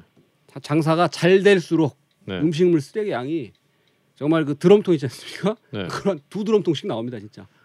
장사 잘 되면 끝날 때까지 못 기다려. 점심 때 한번 버리고 한번 또 버려야 돼. 아, 그러니까 엄청나게 많이 나오는데 제이미 올리버 군이 음식물 쓰레기에 대해서 그 전 세계에 계신 모든 이 분들에게 네. 음식물 쓰레기를 좀 줄이자라는 네. 차원에서 이 양반 나름대로의 어떤 방법을 제시를 했는데 네. 그 서방 세계에서 발생하는 음식물 쓰레기의 양이 전 세계에서 굶어 죽고 있는 기아에 허덕이고 있는 사람들이 먹어야 될 음식의 네. 세 배가 나오고 있답니다. 네, 이그 제이미 올리버 군이 영국 사람이기 때문에 네. 영국의 경우 이제 가정집에서 1년에 거의 700파운드 돈으로 네. 해당되는 돈의 음식물 쓰레기가 나오는데 700파운드는 한 120만 원어치 정도 돼요. 오, 네. 이만큼이 나오고 있고 영국 전체로 봐서는 12 billion 파운드. 음흠. 이게 제가 원화로 환산했더니 이경 어, 이경 우와. 이경이 넘는 만큼의 음식물 쓰레기를 버리고 있다 지금. 야, 이게 정말 문제 아닙니까 이거? 그러게요. 그 또 한식은 특히나 음식물 쓰레기에 대한 어떤 거기서 굉장히 많은 또 네. 그런 음식 음식 그렇죠. 아닙니까? 네. 근데 이게 참 이 음식물 쓰레기가 많이 나오는 게 닭고기가 이제 전 세계 사람들이 가장 많이 먹는 고기인데 네. 이건 요리를 하기 위해서 잡고 남은 그 부산물 같은 게 네. 매년 나오는 게 하여튼 엄청난데 왜냐하면은 영국 같은 경우는 1년에 그 8,600만 마리의 닭을 잡아먹는다는 거예요. 그럼 그거 닭 잡았을 때 나오는 그 부산물 버리는 게 뭐 어마어마할 거 아닙니까? 그러게요. 예. 닭발을 좀 퍼뜨려야겠네 이 사람. 우리나라는 먹죠 그거. 닭 그렇죠. 내장탕도 있고. 그렇죠. 그래서 이제 제이머 올리버 군이 제안하는 방법이 있습니다. 네. 음식물 쓰레기를 그나마 좀 줄여보자. 네. 첫 번째가 저도 요건 이제 하고 있는 방법인데 네. 장을 보러 가기 전에 꼭 준비를 좀 해갖고 가자. 음흠. 뭐를 살지를. 네. 그냥 무턱대고 가가지고 살 게 아니라 네. 냉장고도 좀 열어보고 뭐가 없는지 네. 이걸 확인해보고 가서 사라. 그 다음에 그 우리가 그 사게 된 마트 장 보고 사게 된 음식에 보면 유효 기간이 있어요. 네. 근데 우리가 우유 같은 것도 유효 기간 유통 기한을 보고 어 오늘이 2월 22일인데 어 2월 22일이네. 그럼 안 먹어요. 안 먹죠. 그렇죠. 왠지 2월 23일 날 먹으면 큰일 날 것 같아가지고. 그렇죠. 하지만 그것이 22일 날 이 되면 넘으면 버려라가 아니라 네. 그때가 가장 좋다라는 네. 의미이기 때문에 어느 정도 시간이 지난 음식은 먹어도 된다. 너무 그 날짜 지났다고 해서 다 때려 버리지 마라. 알겠습니다. 그때까지 팔아도 된다는 거니까. 그렇지. 아, 예. 그렇죠. 그 다음에 어, 우리나라에서도 어떤 그 스타트업 기업이 요 아이템을 가지고 사업을 해서 굉장히 그 의미 있는 성과를 내고 있는데 네. 대부분 우리가 마트나 장을 보러 갔을 때 사는 과일이나 채소들이 네. 이 멀쩡한 것들만 팔아요. 음. 근데 약간의 기스가 있거나 아, 흔난 것들 사실 그렇죠. 먹는데 아무 문제 없거든요. 그렇죠. 근데 그것이 대부분 버려집니다. 그게. 그러게요. 예. 그래서 우리나라에서도 과수원들을 찾아다니면서 낙과라든지 선별 작업하면서 발생한 요 스트레, 스크래치 난 것들만 모아서 훨씬 싸게 음, 30% 40% 싸게 요거만 파는 또 그런 비즈니스도 있는데 우리가 너무 그 깨끗하고 모양이 예쁘고 이런 거 반들반들거리는 것만 찾지 말자. 음, 요런 얘기를 이제 하고 있고 그다음에 이제 계란 같은 경우도 우리나라는 그 초란을 좋아하잖아요. 그렇죠. 근데 서양 사람들은 초라는 안 먹는 모양이에요. 어, 그- 걔는 또왜 그럴까? 작아서 네. 작아서? 상품성이 아. 떨어진다고 보는 거죠. 그래서 이제 초란도 가급적이면 먹자. 그다음에 특- 우리한테 보내줘. 네. 그러니까 저 초란 참 좋아하는데 못 먹어서 먹고 제가 안 그. 여기 녹음하러 선생님 집에 와서도 오면 항상 제일 먼저 하는 게 주방에 들어가서 냉장고를 열어서 봅니다. 네. 근데 냉동실에 보면 어느 가정이나 냉동실이 꽉 차 있어요. 그날 보면은 이게 언제 넣어놓은 건지도 모를 법한 것들이 무지하게 많이 있는데 그러게요. 수시로 냉, 냉동고를 확인해 가지고 네. 요리를 해 먹을 수 있는 것들은 좀 해 먹어라. 아하. 열어봤더니 어머 이거 뭐야 그러고 다 갖다 버리지 말고. 냉장고 발굴을 하라. 네. 그다음에 이야기하는 것이 요리를 할 때 아 그 우리나라 같은 경우가 대- 뭐 해당이 많이 되겠지만은 우리나라 이 눈대중 네. 많이 합니다. 이게 또뭐 대충 이렇게 넣고 뭐 뭐 된장 같은 것도 뭐 대충 넣고 근데 이거 가급적 요리를 할 때 계량을 해서 해라는데 파스타 면 같은 거라든지 밥할 때에도 좀 이렇게 양을 좀 저 이, 뭐야 재가지고 네네. 요리를 하는 습관을 들이는 것이 좋다. 2인분만 해야지라고 했는데 그 눈대중으로 하면은 남을 확률이 높기 때문에 그러니까 처음 요리 배울 때 그것도 되게 중요한 것 같아요. 음. 예, 그러니까 처음 요리 배울 때 음식을 남기지 않고 적정량을 할수 음. 있는 거를 잘 배워야지. 저는 처음에 좀 손을 크게 요리하는 습관을 들여놔가지고 처음에 음식 쓰레기가 많이 나와서 참 고생을 많이 했어요. 음. 음. 근데 이제 나중에 이제 그거를 감이 생기니까 좀 잡히더라고요. 음. 중요한 것 같아요. 그다음에 먹고 남은 음식은 무조건 버리지 마라. 어, 네. 뭐 요리하고 그건 뭐 두었다가 얼마든지 먹을 수 있는 부분이니까 그래서 요런 거에 대해서 이제 그 제이미 올리버가 일곱 가지 정도의 나- 나름의 지침을 얘기했는데 듣고 보면은 뭐 별거 아닌 것 같고 다 아는 내용일 것 같지만 실체로 옮기기란 쉽지 않습니다. 그렇죠. 예, 그래서 그 음식물 쓰레기를 줄이기 위한 노력을 좀 네. 하자라는 차원에서 말씀드렸고 알겠습니다. 그다음에 이제 마지막으로는 그 선생님도 뭐 여러 번 이야기하셨고 뭐 저희 다 관심 있는 그 미슐랭 가이드가 드디어 한국에서 오. 이제 올해 나올 황 거라는 그 지금 예측 기사들이 굉장히 그게 지금 고조에 최고조에 달아났습니다. 아마 그림판부터 먼저 나오겠죠. 그래서 예, 그림판이 나오는데 작년에 이미 인스펙터가 한번 돌았고 음. 네. 올 6월 달에 한 번 또 돌 예정이다. 음. 라는 얘기가 있습니다, 지금.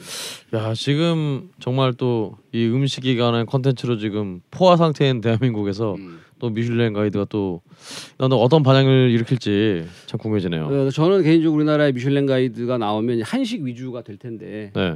그것이 얼마큼 영향력과 효과를 가져올 수 있을까에 대해 저는 개인적으로 좀 의문이 있습니다. 음. 예, 예. 그 사람들 평가하는 것이 방법이 다 아시겠지만은 해마다 이제 평가를 하는데 네.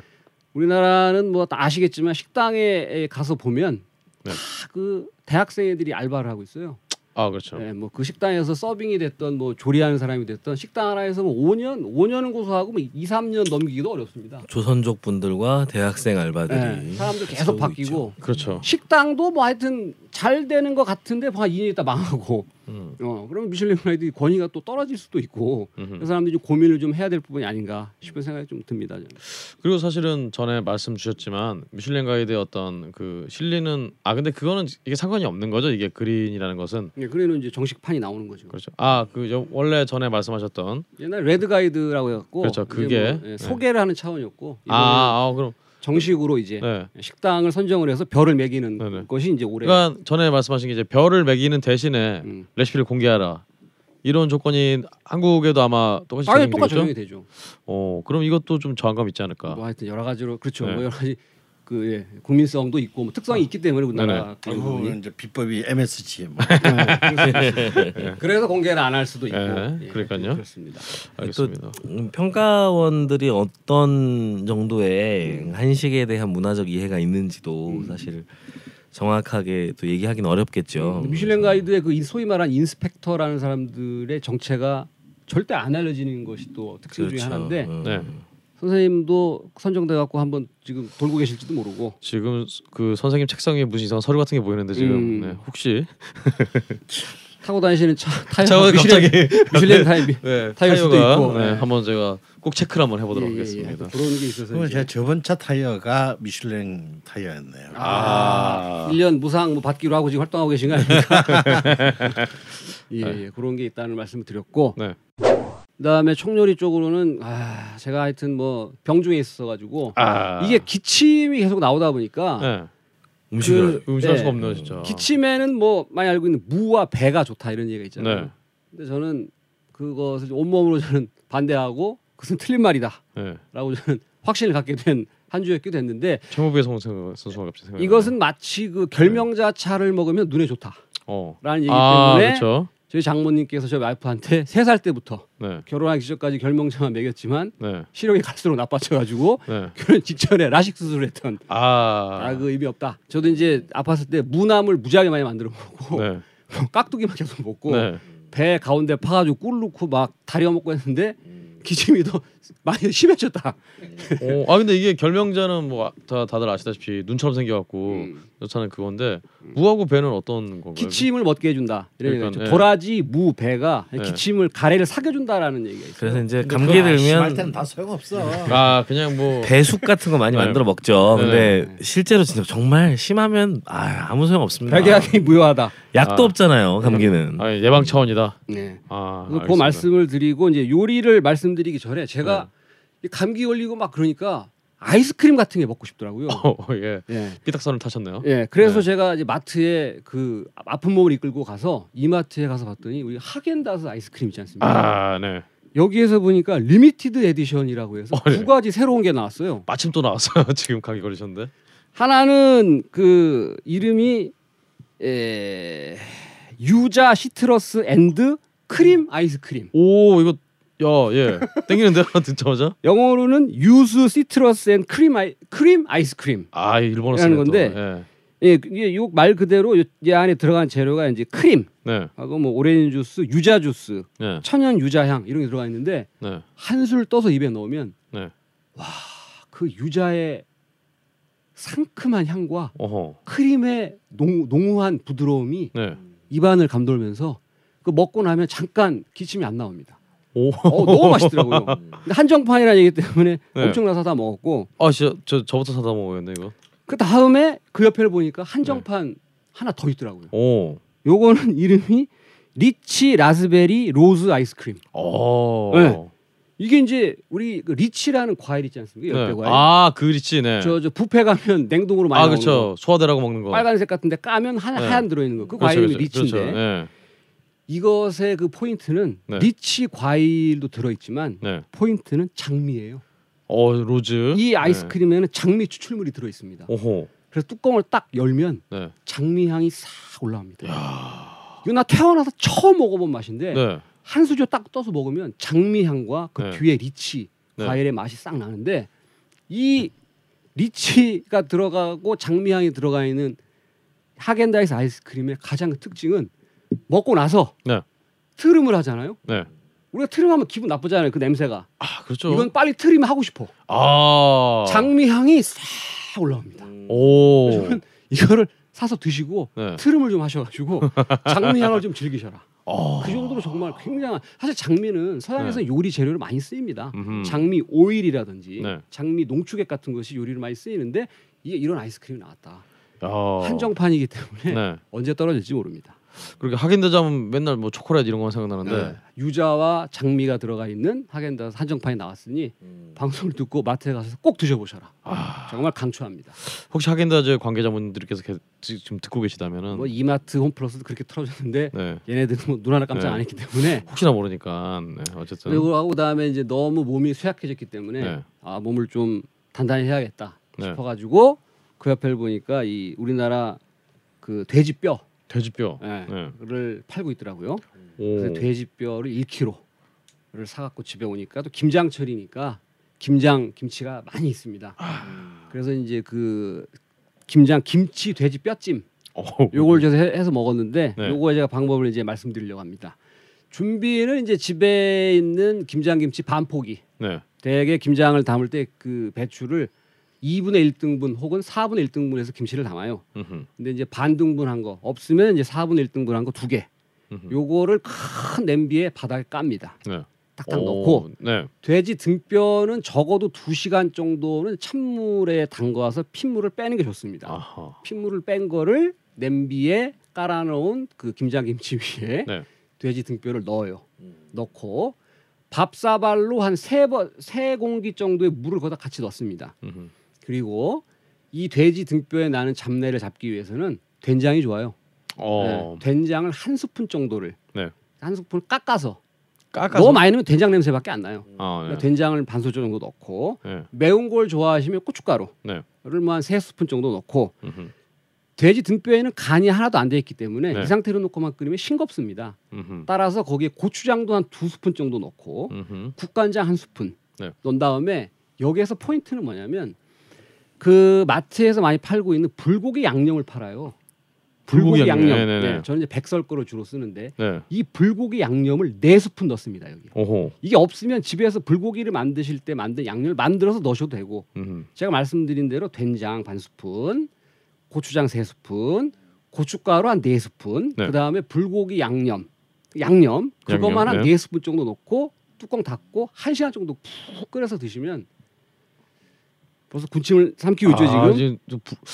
야, 이 돼지뼈는 사실은 아유, 끝내줍니다 아, 이거. 맛있죠. 이게 저희가 생각해 뭐 사골은 좀 익숙한데 음. 돼지뼈는 좀 익숙하지 돼지 등뼈를 않은데. 마트에 많이 팔고 있기 때문에 네. 그거 한 만 원 정도밖에 안 해요. 오. 한 팩에. 요렇게 해서 드시면 네. 뚜껑을 딱 열면 야들야들하게 익어 있는 김치와 살이 툭 떨어지는 돼지 등뼈 살 네. 그 다음에 그 자작한 국물 네. 요렇게 해서 밥과 같이 드시면 정말 끝내줍니다. 아, 이거는 참 아까 설명해 주신 된장찌개보다 우리 이쪽이 더 쉽, 이게 더쉴수 있죠? 쉽게 느껴지는 이건 예, 왜일까요? 아까 네. 그분 네. 질문하신 분 그렇죠. 그분이 이것을 만들어 드셔도 되겠다. 아, 예, 예. 반할 만한 맛이다. 예예 예. 알겠습니다. 꼭 그걸 만들어 드셔보시고 네. 디저트로 하겐다스 장미 아이스. 아. 그래서 이제 돼지 등뼈와 김치만 넣고 먹은 걸 네. 드시고 이제 트름을 하면 냄새 안 좋기 때문에 장미 향으로 커버할 수 있다. 야, 이거 꼭 애인하고도 줘야겠네. 예, 예. 아, 어, 애인하고. 요걸 네. 기침해도 네. 좋- 기침해도 좋다. 그렇죠. 애인이랑 같이 장미향을 만끽해 음. 보시기를. 이거는 제가 말씀드리겠습니다. 그렇습니다. 아, 수고하셨습니다. 감사합니다.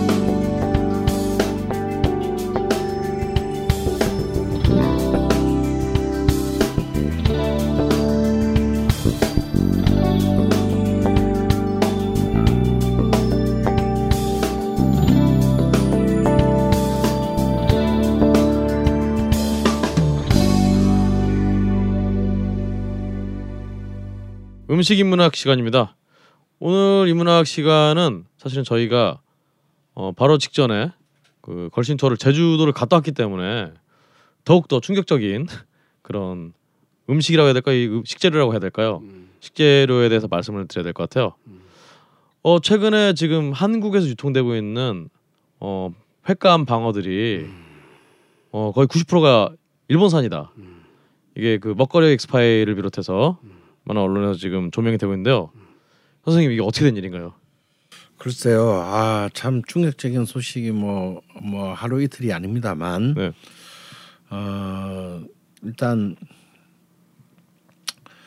어, 우리 국내산의 방어에는 어, 방어 사상충, 어, 사상충. 예, 이라고 불리는 이제 그 기생충이, 기생충이. 너무 많아서 네네. 어, 참 잡히는 종류 어, 잡히는 일단 양 자체가 적지만 음흠. 그 육안으로 식별 가능한 그러니까 핀셋으로 뽑아내면 쭉 뭐 이렇게 그 뽑아져 나오는 이제 이 사냥충이 음, 검출이 많이 됐습니다.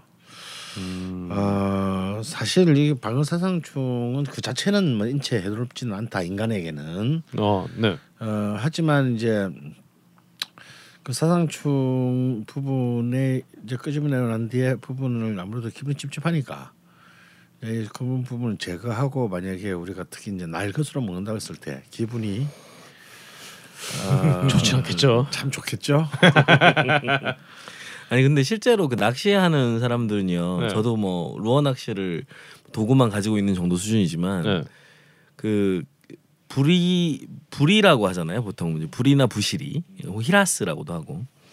그러니까 이, 이 종류들을 잡을 때 보통 이제 그 브레이크 라인이라고 해서 수심이 갑자기 깊어지는 곳 이 일대에서 이제 얘네들이 먹이 활동을 주로 하거든요. 그래서 여기다가 잡는데 여름철이나 봄 가을에 잡히면 다 그냥 catch and release 합니다. 그러니까 잡으면 바로 그냥 놔줘요. 왜냐면 그 못 먹는 거죠. 너무 많아서 어, 실제로 이렇게 잘라 보면 거의 먹을 수 있는 살이 없을 정도로 기생충이 많거든요. 어. 기생충을 잡은 거죠. 예, 예. 그래서 그거는 거의 기생충 사실 선물 세트를 받- 받은 거지. 기생충의 소중한 집을 그래서 주로 거죠. 이제 그나마 기생충이 적은 철이 겨울이다라고 얘기를 하는데 근데 이 겨울 방어마저도 네.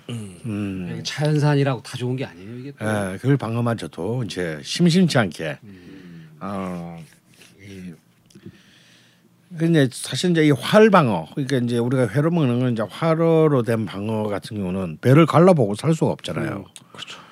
그래가 그 배를 갈라보고 이렇게 그 시장에서 거래가 될 수 없기 때문에 사놓고 와서 이제 손님들이 주문해서 이제 그때서야 잡아서 배를 가르는데 이 기생충이 나온다. 참 그러면 수박처럼 이렇게 잠깐 조금만 잘라서 볼 수도 없고. 어 그렇죠. 굉장히 난감한 이제 상황이 됩니다. 그래서 실제로 이제 먹거리 엑스 파일에서 이 부분을 이제 진단했는데요.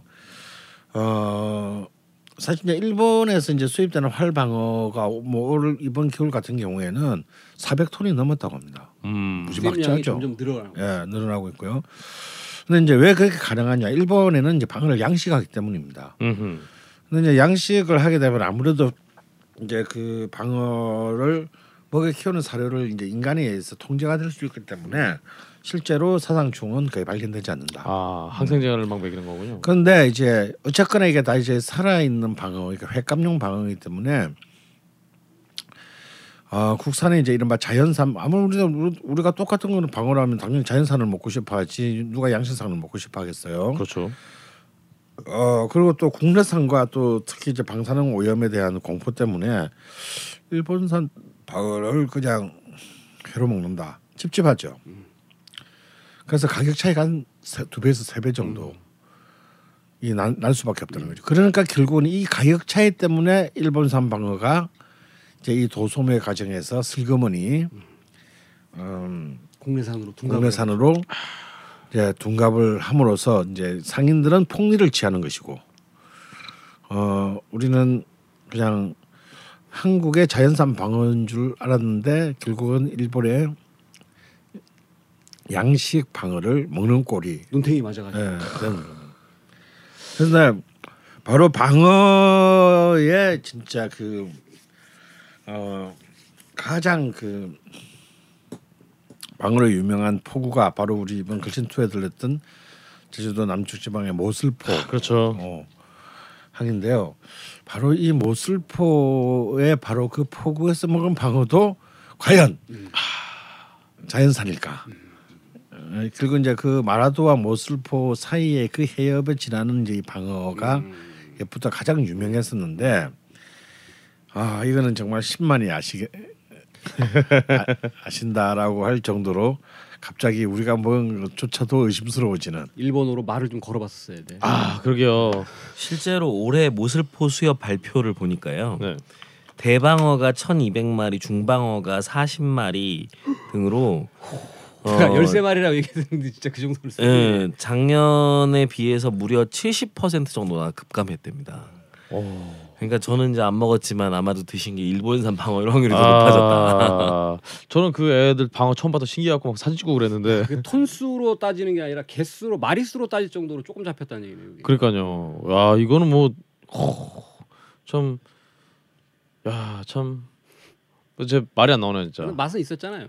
맛은 있었죠 물론. 맛은 있었는데. 그러니까 다행히도 네. 일단 막 그나마 기분은 찝찝하지만 불행 중 다행인 것은 이제 그 국내에 수입된 어, 일본산 양식 방어가 어, 그래서 이제 세슘 그러니까 이제 그 방사능의 급출은 걱정 안 해도 된다. 미검출. 미검출로 음. 나왔다는 점이지만요. 아 그럴 것 같으면 굳이 모슬포항까지 가서 방어를 먹는다는 것 자체가 얼마나 참 우스꽝스러운 일이겠느냐. 그 비용을 아, 들어가면서. 그러게요. 라는 참 아픔이 남게 됩니다. 아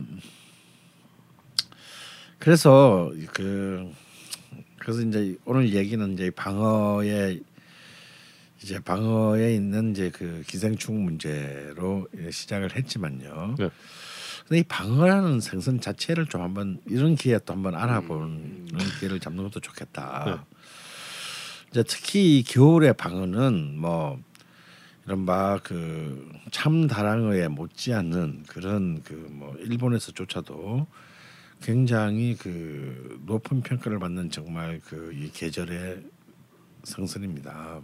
특히 1, 2월에 제주도 남쪽 지역 해안에서 잡히는 방어는 애부터 굉장히 그 높은 평가를 받았죠. 근데 이제 바로 그 방어마저도 이제 의심을 해야 되는 이제 그런 상황에 이르렀다라는 겁니다. 근데 실제로 조선의 기록들을 보면요. 함경도 뭐 강원도 뭐 동해에서도 방어 많이 잡혔다고 해요. 근데 이제 지금 뭐 거의 거의 구경하기가 그 힘들어진 것은 사실입니다. 어 근데 이제 그 이 방어 방어하면은 어 여름에 먹는 거 아닌가 이렇게 말씀하시는 분들도 계시고 오, 네. 아니다 가을에 먹 가을에 나 방어 맛있게 먹었는데라는 분도 계세요. 음흠. 이제, 이제 왜 이런 문제가 발생하느냐면요. 네. 이 방어가 이렇게 그 우리가 흔히 이제 그 굉장히 고급 어종으로 먹는 방어가 크게 보면은 어, 세 종류가 있습니다. 오, 네. 아 바로 부시리 오. 그리고 jet방어 그리고 방어 이렇게 세 세 가지 종류가 있어요. 근데 사실은 이제 이것은 육안으로는 이 세 개를 어, 구분하기 어렵습니다. 이, 왜냐하면 이 세 방어 이 세 가지 종류의 고기가 전부 다 정갱이과의 생선이거든요. 근데 뭐 육안으로 딱 봐서 아 이거는 부시리, 이거는 방어, 이거는 jet방어 구별하기 쉽지 않습니다. 어부조차도 네. 음. 심지어 저기 2000년대 중반 이후에 네. 제가 신문 기사에서 본 기억이 있는데 제주도에서 네. 제주도 무슨 해양 연, 연구소 같은 데서 네. 방어하고 부시리를 구별하는 DNA 이 차이를 분별하는 세계 학회지 처음으로 등록했다고 어, 어, 했었을 어, 정도니까 예. 진짜 아, 구별이 어려운 예, 거죠. 그런데 이제 사실은 부시 이렇게 생각하시면 될 것 같아요. 부시리의 제철은 여름입니다. 음. 근데 방어의 제철은 아까 1, 2월인 겨울이라고 했죠. 네네. 12월에서 는 2월 사이입니다. 그런데 제방어의 제철은 또 가을이에요. 오. 어, 그러니까 아 여름에 이제 어, 방어라고 불리는 것은 근데 사실 방어는 우리 알려진다. 부시라면 왠지 짱통 물고기 같잖아요. 어, 그러게요. 그래서 이제 그때도 보여요. 대충 방어라고 파는 겁니다. 오. 그것도 제빵어 하면 뭔지 이 제자가 붙으면 그러게요. 그래서 그렇게 또, 고급스러운 어. 느낌이 안 나는 거거든요. 잡히는 거 같고. 한방어 이런 뭔가 있어. 그렇죠. 아, 참방어 그렇죠. 뭐 있어 그렇죠. 보이는데 음, 제빵어 뭐 방어에 방어에 양재 양재물을 먹였나 뭐 이제 이런 아, 생각을 하게 됩니다. 그래서 음, 되는데 다 그 제철에서는 다들 훌륭한 성순이다. 네. 특히 이제 그 낚시를 하는 사람들한테는 오히려 방어보다는 제 부시리가 훨씬 더 손맛도 좋고 어, 손- 일단 굉장히 힘이 더 셉니다. 음. 똑같은 크기라도 힘이 더 세고요. 더 빠릅니다. 어 그래서 물론 이제 이 방어 이쪽 이 방어류 방어로 비슷한 이새다 굉장히 그 시속 40km 정도의 속도로 오. 움직이는 힘이 있으니까 어마어마한 힘이죠. 특히 그 꼬리 힘은 살벌합니다. 음, 시, 그런 고기가 시속 40 바다 속에서 40km를 헤엄친다는 것은 어마어마한 그 에너지를 갖고 있는 건데요. 어 부- 그래서 이제 사실은 맛도 부시리가 음, 훨씬 더 어, 당연히 여름철에는 자기 제철에는 뛰어날 수밖에 없는 이제 그런 겁니다. 그래서 근데 사실 부시리하고 제빵하고 방어는 구별이 사실은 굉장히 가능해요. 일단 제빵어는요 중간쯤에 누르스름한 그 띠가 굉장히 강하게 있습니다. 딱 봐도 방어보다 훨씬 진하게 있죠. 예, 방어는 일단 뱃살 쪽은 하얗고 등 쪽은 청흑색이지 않습니까? 근데 그 사이 부분이 제빵어는 굉장히 누런 띠가 금색으로. 쭉 예, 깔려 있어 있고요. 어 다들 원추형이긴 한데 제빵어는 더 통통해요. 원형에 가까운. 예, 그래서 더 이렇게 높이가 높습니다. 원의 높이가 원의 높이가 높고, 자연산이. 예, 아, 네. 네. 실제로 양식 방어는 음, 제방어 같이 생겼어요. 네. 네. 오. 그래서 이제 그 이건 뭐 누가 봐도 육안으로 좀 차이가 나고요. 근데 부시리하고 방어는 나란히 놓고 비교하면은 차이가 납니다. 음. 근데 따로따로 보고 이게 뭐냐 맞춰보라 그러면 굉장히 어렵습니다. 근데 이제 큰 특징은 등 부시리는 등 지름이니까 배 지름이보다 작다. 다음에 이제 이 턱주가리 모양이 좀 다른데요. 음. 이 방어는 이 턱 쪽에 이게 입딱 위쪽에 찢어진 부분. 찢어지는 부분이 네. 딱 90도. 네. 그러면 어 방어는 이제 약간 둥글스름합니다. 근데 그 차이는 사실 잘 보기 힘들고요. 제가 볼땐 등지름이와 배지름이의 차, 비율로 이제 판단할 수 있는데 그건 뭐 전문가가 아니고서는 보고 판단이 없다. 근데 중요한 건 철이거든요. 어, 다행히 철이 어, 제철이 나눠져 있는데 문제는 이 제철에 쥐가 나와야 될 철에 안 놓고 잡히는 놈들이 있다는 겁니다. 이제 이런 경우에는 이제 이, 이 여름 방어는 먹어도 본전이다. 이런 말이 있거든요. 아. 어, 어, 그러니까 이제 그 이 자기 제철을 못 찾아서 얼떨결에 잡혀 들어온 놈. 이런 놈들 때문에 이제 사실은 충분히 이제 사실 파는 사람도 혼동될 수밖에 없고 더군다나 소비자들은 더욱더 어, 본의 아닌 어, 손해를 볼수 있다. 잡힌 애들도 황당하고. 그렇죠. 어, 잡힌 애들도 황당하고. 여름에 부실이라고 이렇게 시켜서 먹었 부신 줄 알고 먹었는데 알고 보니까 방을 수 있, 뭐 구분을 못 하니까 네, 그럴 수 있다. 오. 네 그렇습니다. 아 근데 이제 이그 이제 아까 뭐 부르는 이름들이 또, 또 달라요. 이 달, 다른데 왜냐면요. 방어는 가장 대표적인 성장어 출세어라고 합니다. 음. 그러니까 이제 작은 크기부터 시작해서 전- 물론 모든 고기가 작은 데서 커지죠.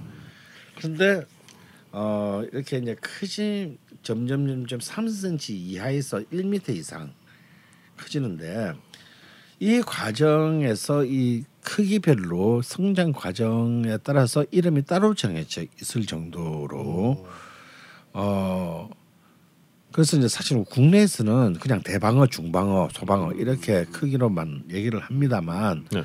일본은 그런 성장 단계를 쪼개서 얘기합니다. 그러니까 자 우리 보통 이제 방어하면 일본은 이름이 불이거든요. 음. 근데 일본은 일본에 갔을 때는 불이라고 하면 최고급 어종입니다. 오. 최후의 성장 단계. 음. 8cm 이상 칸불이라고 그러죠. 예. 음.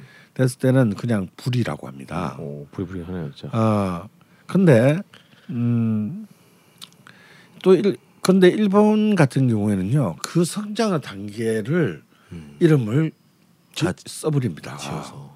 그러니까 사실은 방어인데 네. 이건 내가 아는 거는 불이밖에 없는데 이건 무슨 이거는 이상한 생선인가 봐. 음. 아 이렇게 생각할 수가 있어요. 음흠. 그런데 그것은 사실은 다 방어인데 이 크기에 따라서 성장 단계에 따라서 명칭 자체가 아예 명칭 다르다. 자체를 그 나눠 놓 나눠 놓은 것입니다. 어, 근데 이런 그 이런 출세어는 그러면 방어만이 그러냐 그렇지 않습니다. 어 숭어, 음. 어 그런 농어 이 모두가 다 그 출세어인데요. 네. 어 사실 다 출세어에 속하지만 그 이름은 그렇게 그렇게 쪼개서 하지 않는다. 유독 방어만이 이름을 그 출세에 따라서 정확하게 나누어져 쓴다는 점이 다릅니다. 가령 예를 들어서 근데 또 더 헷갈리는 건요. 관동 지방과 관서 지방에서 부르는 용어가 달라요. 아, 예. 이게 지랄 같은 겁니다. 아. 예를 들어서 그 관동에서는 30cm급 문제 네. 딱 우리 구워 먹기 좋을 만한 크기. 이 3cm급을 와카시라고 부르는데 네. 이제 오사카를 중심으로 하는 관서 지역에서는 스바스 혹은 야즈라고 부릅니다. 오. 그리고 40에서 50cm급 이게 이제 많이 또 쓰는 부분인데 이 부분은 동, 동경 그러니까 교, 도쿄 주변의 관동 지방에서는 이나다라고 부르는데 네. 요 말을 많이 들어보셨을 거예요. 관수지방에서는 하마치라고 부릅니다. 오. 그리고 60에서 70cm급은 도쿄에서는 관동에서는 와라사라고 부르고요. 음. 관서에서는 메지로라고 부릅니다. 아, 그러니까 매지로가 메뉴에 있네요. 메뉴에 하마치, 네. 메지로 이렇게 써놨으면 씨 무슨 생선이야 이거. 이건 방어 아니요. 어 이렇게 이렇게 쉬운데 다 방어다 이거예요. 어. 근데 80cm가 넘으면 이제 성어 우리로 지금 대방어죠. 음. 이거는 어느 지역에서든지 불이라고 부릅니다. 아. 그러니까 이제 완전히 출세한 물고기죠. 음. 어, 굉장한 귀한 그 어, 귀한 생선으로 대접받는다라는 거죠. 어, 그래서 사실은 이 불이라는 이제 그래서 우리는 흔히 방어를 불이라고 하는데 네. 정확한 내용은 방어 중에서도 80cm 이상의 가장 성장한 그러니까 이제 이 개념으로는 가장 출세한 방어를 를 만을 불이라고 한다. 다 큰 놈. 다 큰 놈. 근데 히라스는 뭐냐 그러면 네.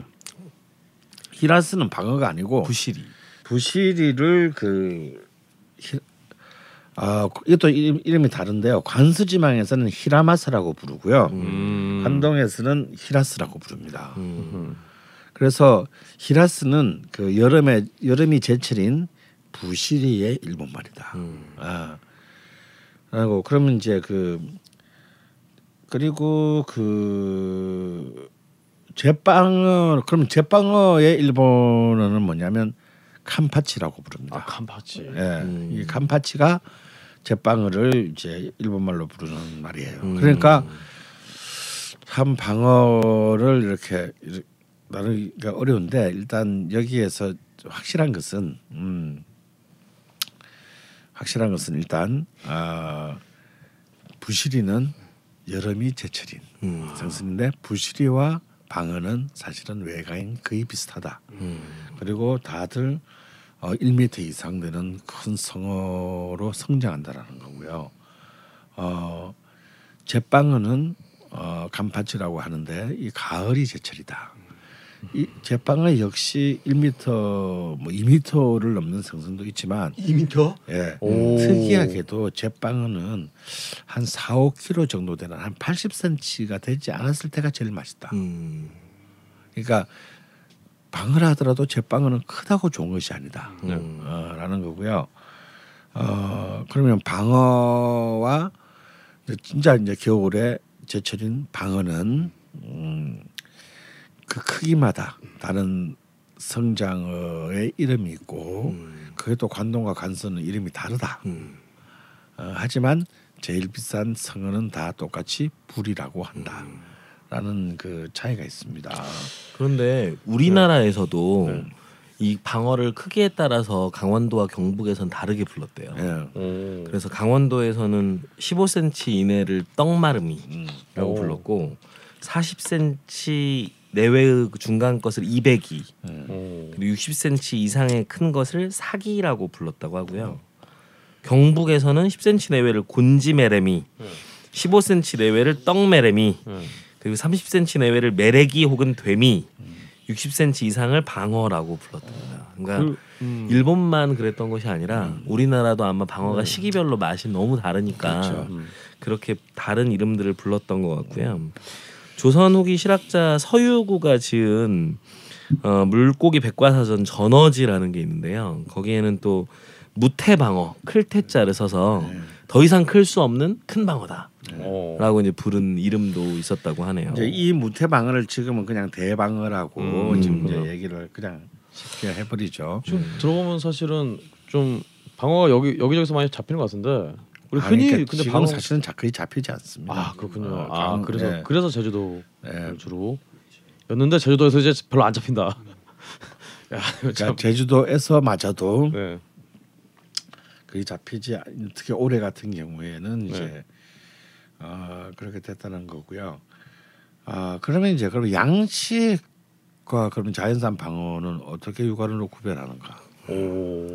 아, 모양부터가 딱 다르죠. 음, 아무래도 뭐 표면이 네. 음. 양식은 그 제한된 환경에서 키우니까 좀 매끈하다면 네. 자연산은 뭐 물속에서 지 맘대로 사는 거니까 여기저기 부딪히고 그래서 조금 표면이 조금 너저분하지 않을까. 그 답은 맞는데요. 네. 이유는 달라 틀렸어요. 아. 예. 예. 어, 자연산의 이제 활방의 경우에는 자연산도 매끈합니다. 오, 매끈한데요.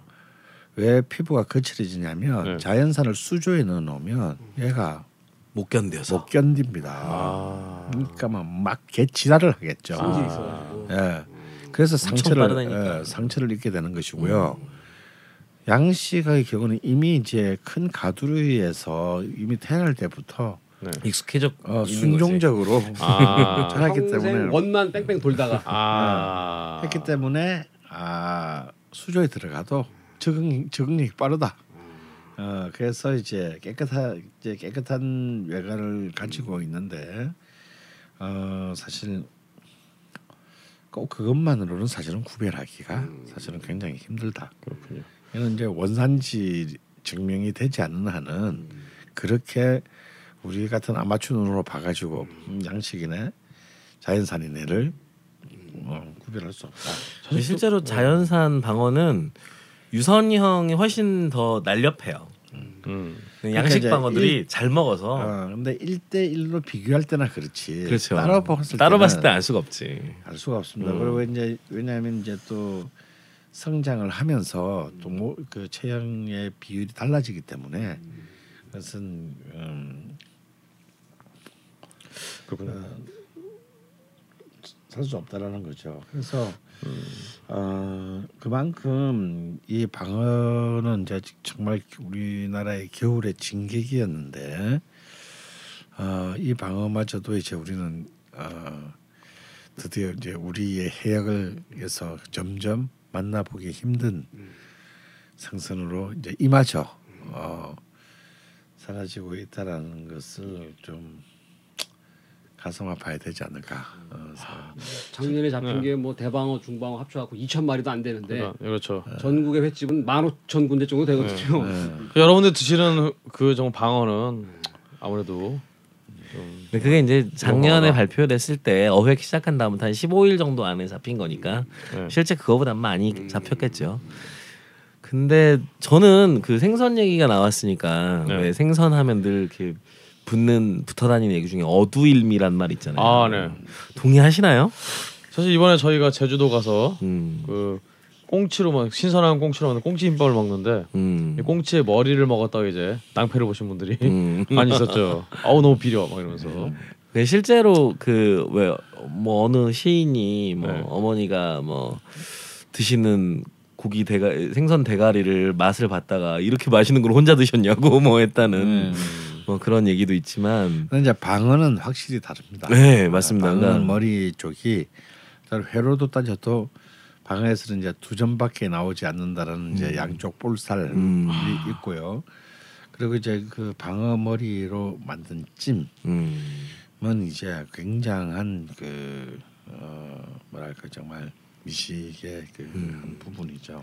저는 개인적으로 머리에 있어서는 방어보다 부시리가 맛있다고 생각합니다. 음. 네. 이 부시리의 대가리로 만든 그 찜은 어, 정말 타의 추종을 불허할 만큼 아주 강력한 단백질에 정말 맛을 느낄 수 있고요. 차라리 다행이네요. 정말 맛없는 생선 대가리들 있죠. 꽁치 대가리 맛없고요. 네. 그리고 이제 조기 대가리. 아. 그 먹을 게 조- 없잖아, 별로 먹을. 것도 없죠. 네. 그리고 이제 조기 대가리는 오히려 그그 안에 하얀 돌멩이 같은 거 어, 네. 있거든요. 네, 네. 그걸 이제 뇌석이라고 해서 정수리 부분에. 네, 네. 그 부분은 또 갈아 가지고 네. 한약재에서 네, 또 오. 비염 치료제로 쓴다고 합니다. 비염 네. 치료제네요. 그거 어떻게 알았을까요? 비염 치료제인지. 그래서 뭐 네. 다른 것들을 생선 대가리 마시는지 잘 모르겠는데 네. 방어나 부시리는 진짜 대가리 가 네. 정말 일미다.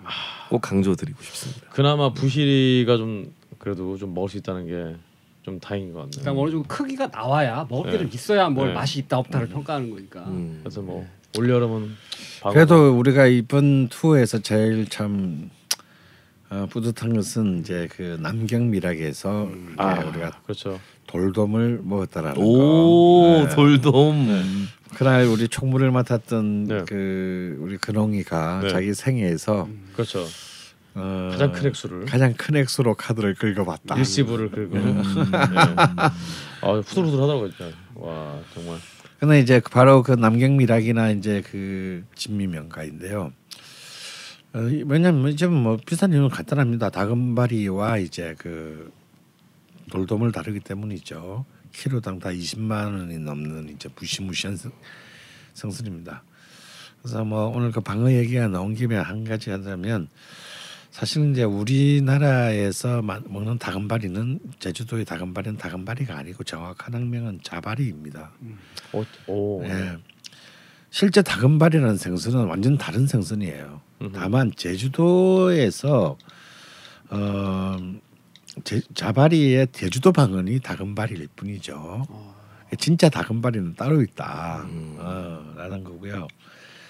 어, 근데 이 문- 이제 이 다금바리가 제일 이제 이른바 진짜 가짜 어, 진퉁짝퉁 논쟁의 이제 가장 대표적인 것인 게 이, 이게 이제 다금 다금바리 그러니까 실제로는 그, 그 자바리죠. 자바리는 이제 막 이 농어목 이 농어목 발육과 성선인데 이뭐 능성어라든지 북발이라든지 도도발이라든지 다금 다금발이라든지 북벤자리라든지 뭐 홍미 등발이라든지 우각발이라든지 한 25종류가 돼요. 요 종류가 여기서 이제 물론 다 이제 다금발이라고 하는 거죠 그걸. 네, 근데 잘 구분 못해요. 근데 그, 그 전문 요리사들도 이거 이 종들을 다 분간을 잘 못합니다. 그러니까 이게 무슨 의도적으로 속인다기보다 실제로 그 분리하기가 어렵다라는 거고 특히 이제 그 벤자리 종류 중에서도 그 북벤자리만이 이 바리가에 또 속해요. 음. 그 다른 벤자리는 또 벤자리 까기 때문에 또 다릅니다. 그러니까 이제 이, 이 다금바리가 이- 이미 이름부터 굉장히 오해를 불러 일으키기 쉽고 어 특히 이제 그 제- 여수에서 유명한 능성어가 어 이 능성어가 사실상 외관상으로 봐가지고는 어 참 특히 이 그 뭐랄까 피부의 무늬나 이런 것들이 거의 비슷해요. 색깔이나. 어 이런 줄무늬들이 그 흡사하기 때문에 어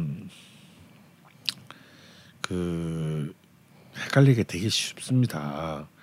그래서 이제 그 어, 근데 뭐 굳이 이제 차별을 한다면 능성 능성어 같은 경우는 줄무늬가 정확하게 일곱 줄이다. 오. 음. 일곱 줄은. 네. 일곱 줄이면 확실하게 이제 능성어다. 라는 그 것과 이제 회를 떴을 때 어, 색감이 이제 능성어 약간 불그스름한 기운이 들, 보인다면 자바리는 투명한 어, 색깔이다. 뭐 이제 이런 정도의 차이인데요. 그렇지만 능성어도 굉장히 비싼 생선입니다. 예, 어마어마 어마한 어마 어마어마한 생선인데요. 어, 그 특히 이제 능성어로 끓인 미역국이 굉장히 유명하죠. 물론 이제 옛날에는 제주도에서도 이제 산호에 몸을 풀 때 자바리, 그러니까 이제 그 다, 제주도 말로 다금바리로 이 비싼 생선으로 그푹 우려 가지고 이제 그 미역국으로 이렇게 펴, 그 팔았다고 합니다. 그래서 그 이런 이런 그 뭐 박발이 박발이도 비쌉니다. 그것도 뭐 키로당 20만 원 가까이 하는데요. 어 이런 그, 다, 그 이런 그 바리과 생선들은 일단 기본적으로 정착성 어종이고 굉장히 그 수명이 깁니다. 오, 네. 그래서 바이템에서 일종의 바다의 터줏대감 같은 음. 어 근데요 뭐한 1m급의 크기로 이렇게 성장할 수도 있답니다. 그런 경우는 한 한 마리에 한 200만에서 300만 원 정도를 그 어, 오간다고 해요. 그래서 그 근데 또 일본 같은 경우에서는 다금바리보다도 더 위를 치는 게 이제 아주 빨간색인 박바리. 어, 북바리. 우리는 네. 이제 그 표기는 이제 정확한 표현은 북 북발인데 네. 제주도식의 그 아래아 그, 아. 이, 그 발음이 모음이 남아서 이제 박바리 박바리라고 네. 합니다. 근데 이제 이 박바리 같은 경우는 일본에서도 굉장히 그 일본 남쪽 지역 에서도 굉장히 그, 그 귀한 성선으로 칩니다. 그래서 이제 이 박바리 같은 경우는 뭐 어, 오히려 그 다금바리보다 위다. 아, 이런 그 어, 다금바리가 비단실 백가닥의 맛이라면 박바리는 천가닥의 맛이다. 뭐 이제 이런 그 횟감의 어떤 섬세함이 있습니다. 그래서 이런 이런 그 다양한 생선들의 보고가 제주도인데 음. 이제 그 제주도에서 가장 겨울에 참 우리 모두를 즐겁게 해줬던 방어가 어쨌거나 간에 어, 일본 양식 양식 방어로 먹어야 되는 이 현실이 어, 참 안타깝고 음, 슬프다라는 것으로 오늘 이야기를 마무리하도록 하겠습니다. 예. 아, 참이 방어에 대한 이 정말 제주산 방어에 대한 아쉬움을 올 여름에 그 그냥 부시리로 좀 달릴 수 있을지 어, 참 기대를 해보면서요. 음. 참 생각하면 방어라는 이 생선 자체가 저한테는 이 생선이 알려진 그 이 생선 이 인지하게 된 지 얼마 안 된 것 같아요, 사실은. 음. 그 전까지는 사람들 방어 잘 모르다가 몇 년 전부터 예, 많이 알게 됐는데 알자마자 이렇게 이별이라니 참 아쉽네요. 아니 뭐 이별할 것까지는 없고 그 네. 말씀 선생님 얘기한 것 중에 그 뭐 일본산이든 뭐 네. 국내산이든 네. 뭐 물고기야 물속에서 움직이는 애들인데 네. 일본 연안에 잡히면 일본산이고 우리나라에 네. 잡히면 국내산이 되는 건데 그런 또. 이제 예. 속여서 파는 것이 문제다. 아 그렇네요. 결론 거네요. 예, 정말 예. 그런 정말 그렇게 생각해보면 진짜 새누리당의 표가 많이 가는 게 왠지 이해가 될 것 같기도 하고 참 안타깝습니다. 무슨 관련인 거죠? 저도 모르겠습니다. 예, 예. 이렇게 뭔가 정신 혼, 혼미한 가운데 걸신이나 불러다오 정말 방어에 대한 아쉬움을 남기면서 43번째 이야기 음. 마치도록 하겠습니다. 예, 예, 예. 자방구도님 준비되셨나요? 그 제가 그 네, 병중에 있어가지고 네, 제주도 투어를 못 갔습니다. 아 그렇죠. 그래서 제가 그 현장에서 녹음한 방송을 아 네, 제가 시작과 끝부분만 들어봤어요. 아 네, 끝부분 들으셨군요. 마지막에 우리 저 근홍이가 네, 약자 코스프레를 하면서 아 네, 없는 그 유언비어를 퍼뜨리는 것을 보고 네. 아, 이거 한 대 맞아야겠구나. 아, 뭔, 뭔 얘기를? 그런 생각을 했습니다. 아. 오늘은 네, 저 혼자 알겠습니다. 하겠습니다. 조용히 하겠습니다. 43번째였죠? 그렇죠. 걸시라 그러다 오 시즌 2 43번째 오늘 마치도록 하겠습니다. 여러분 아이 걸신 유 감기 조심하십시오. 감기 조심하세요. 예, 예. 그렇습니다. 괜찮아.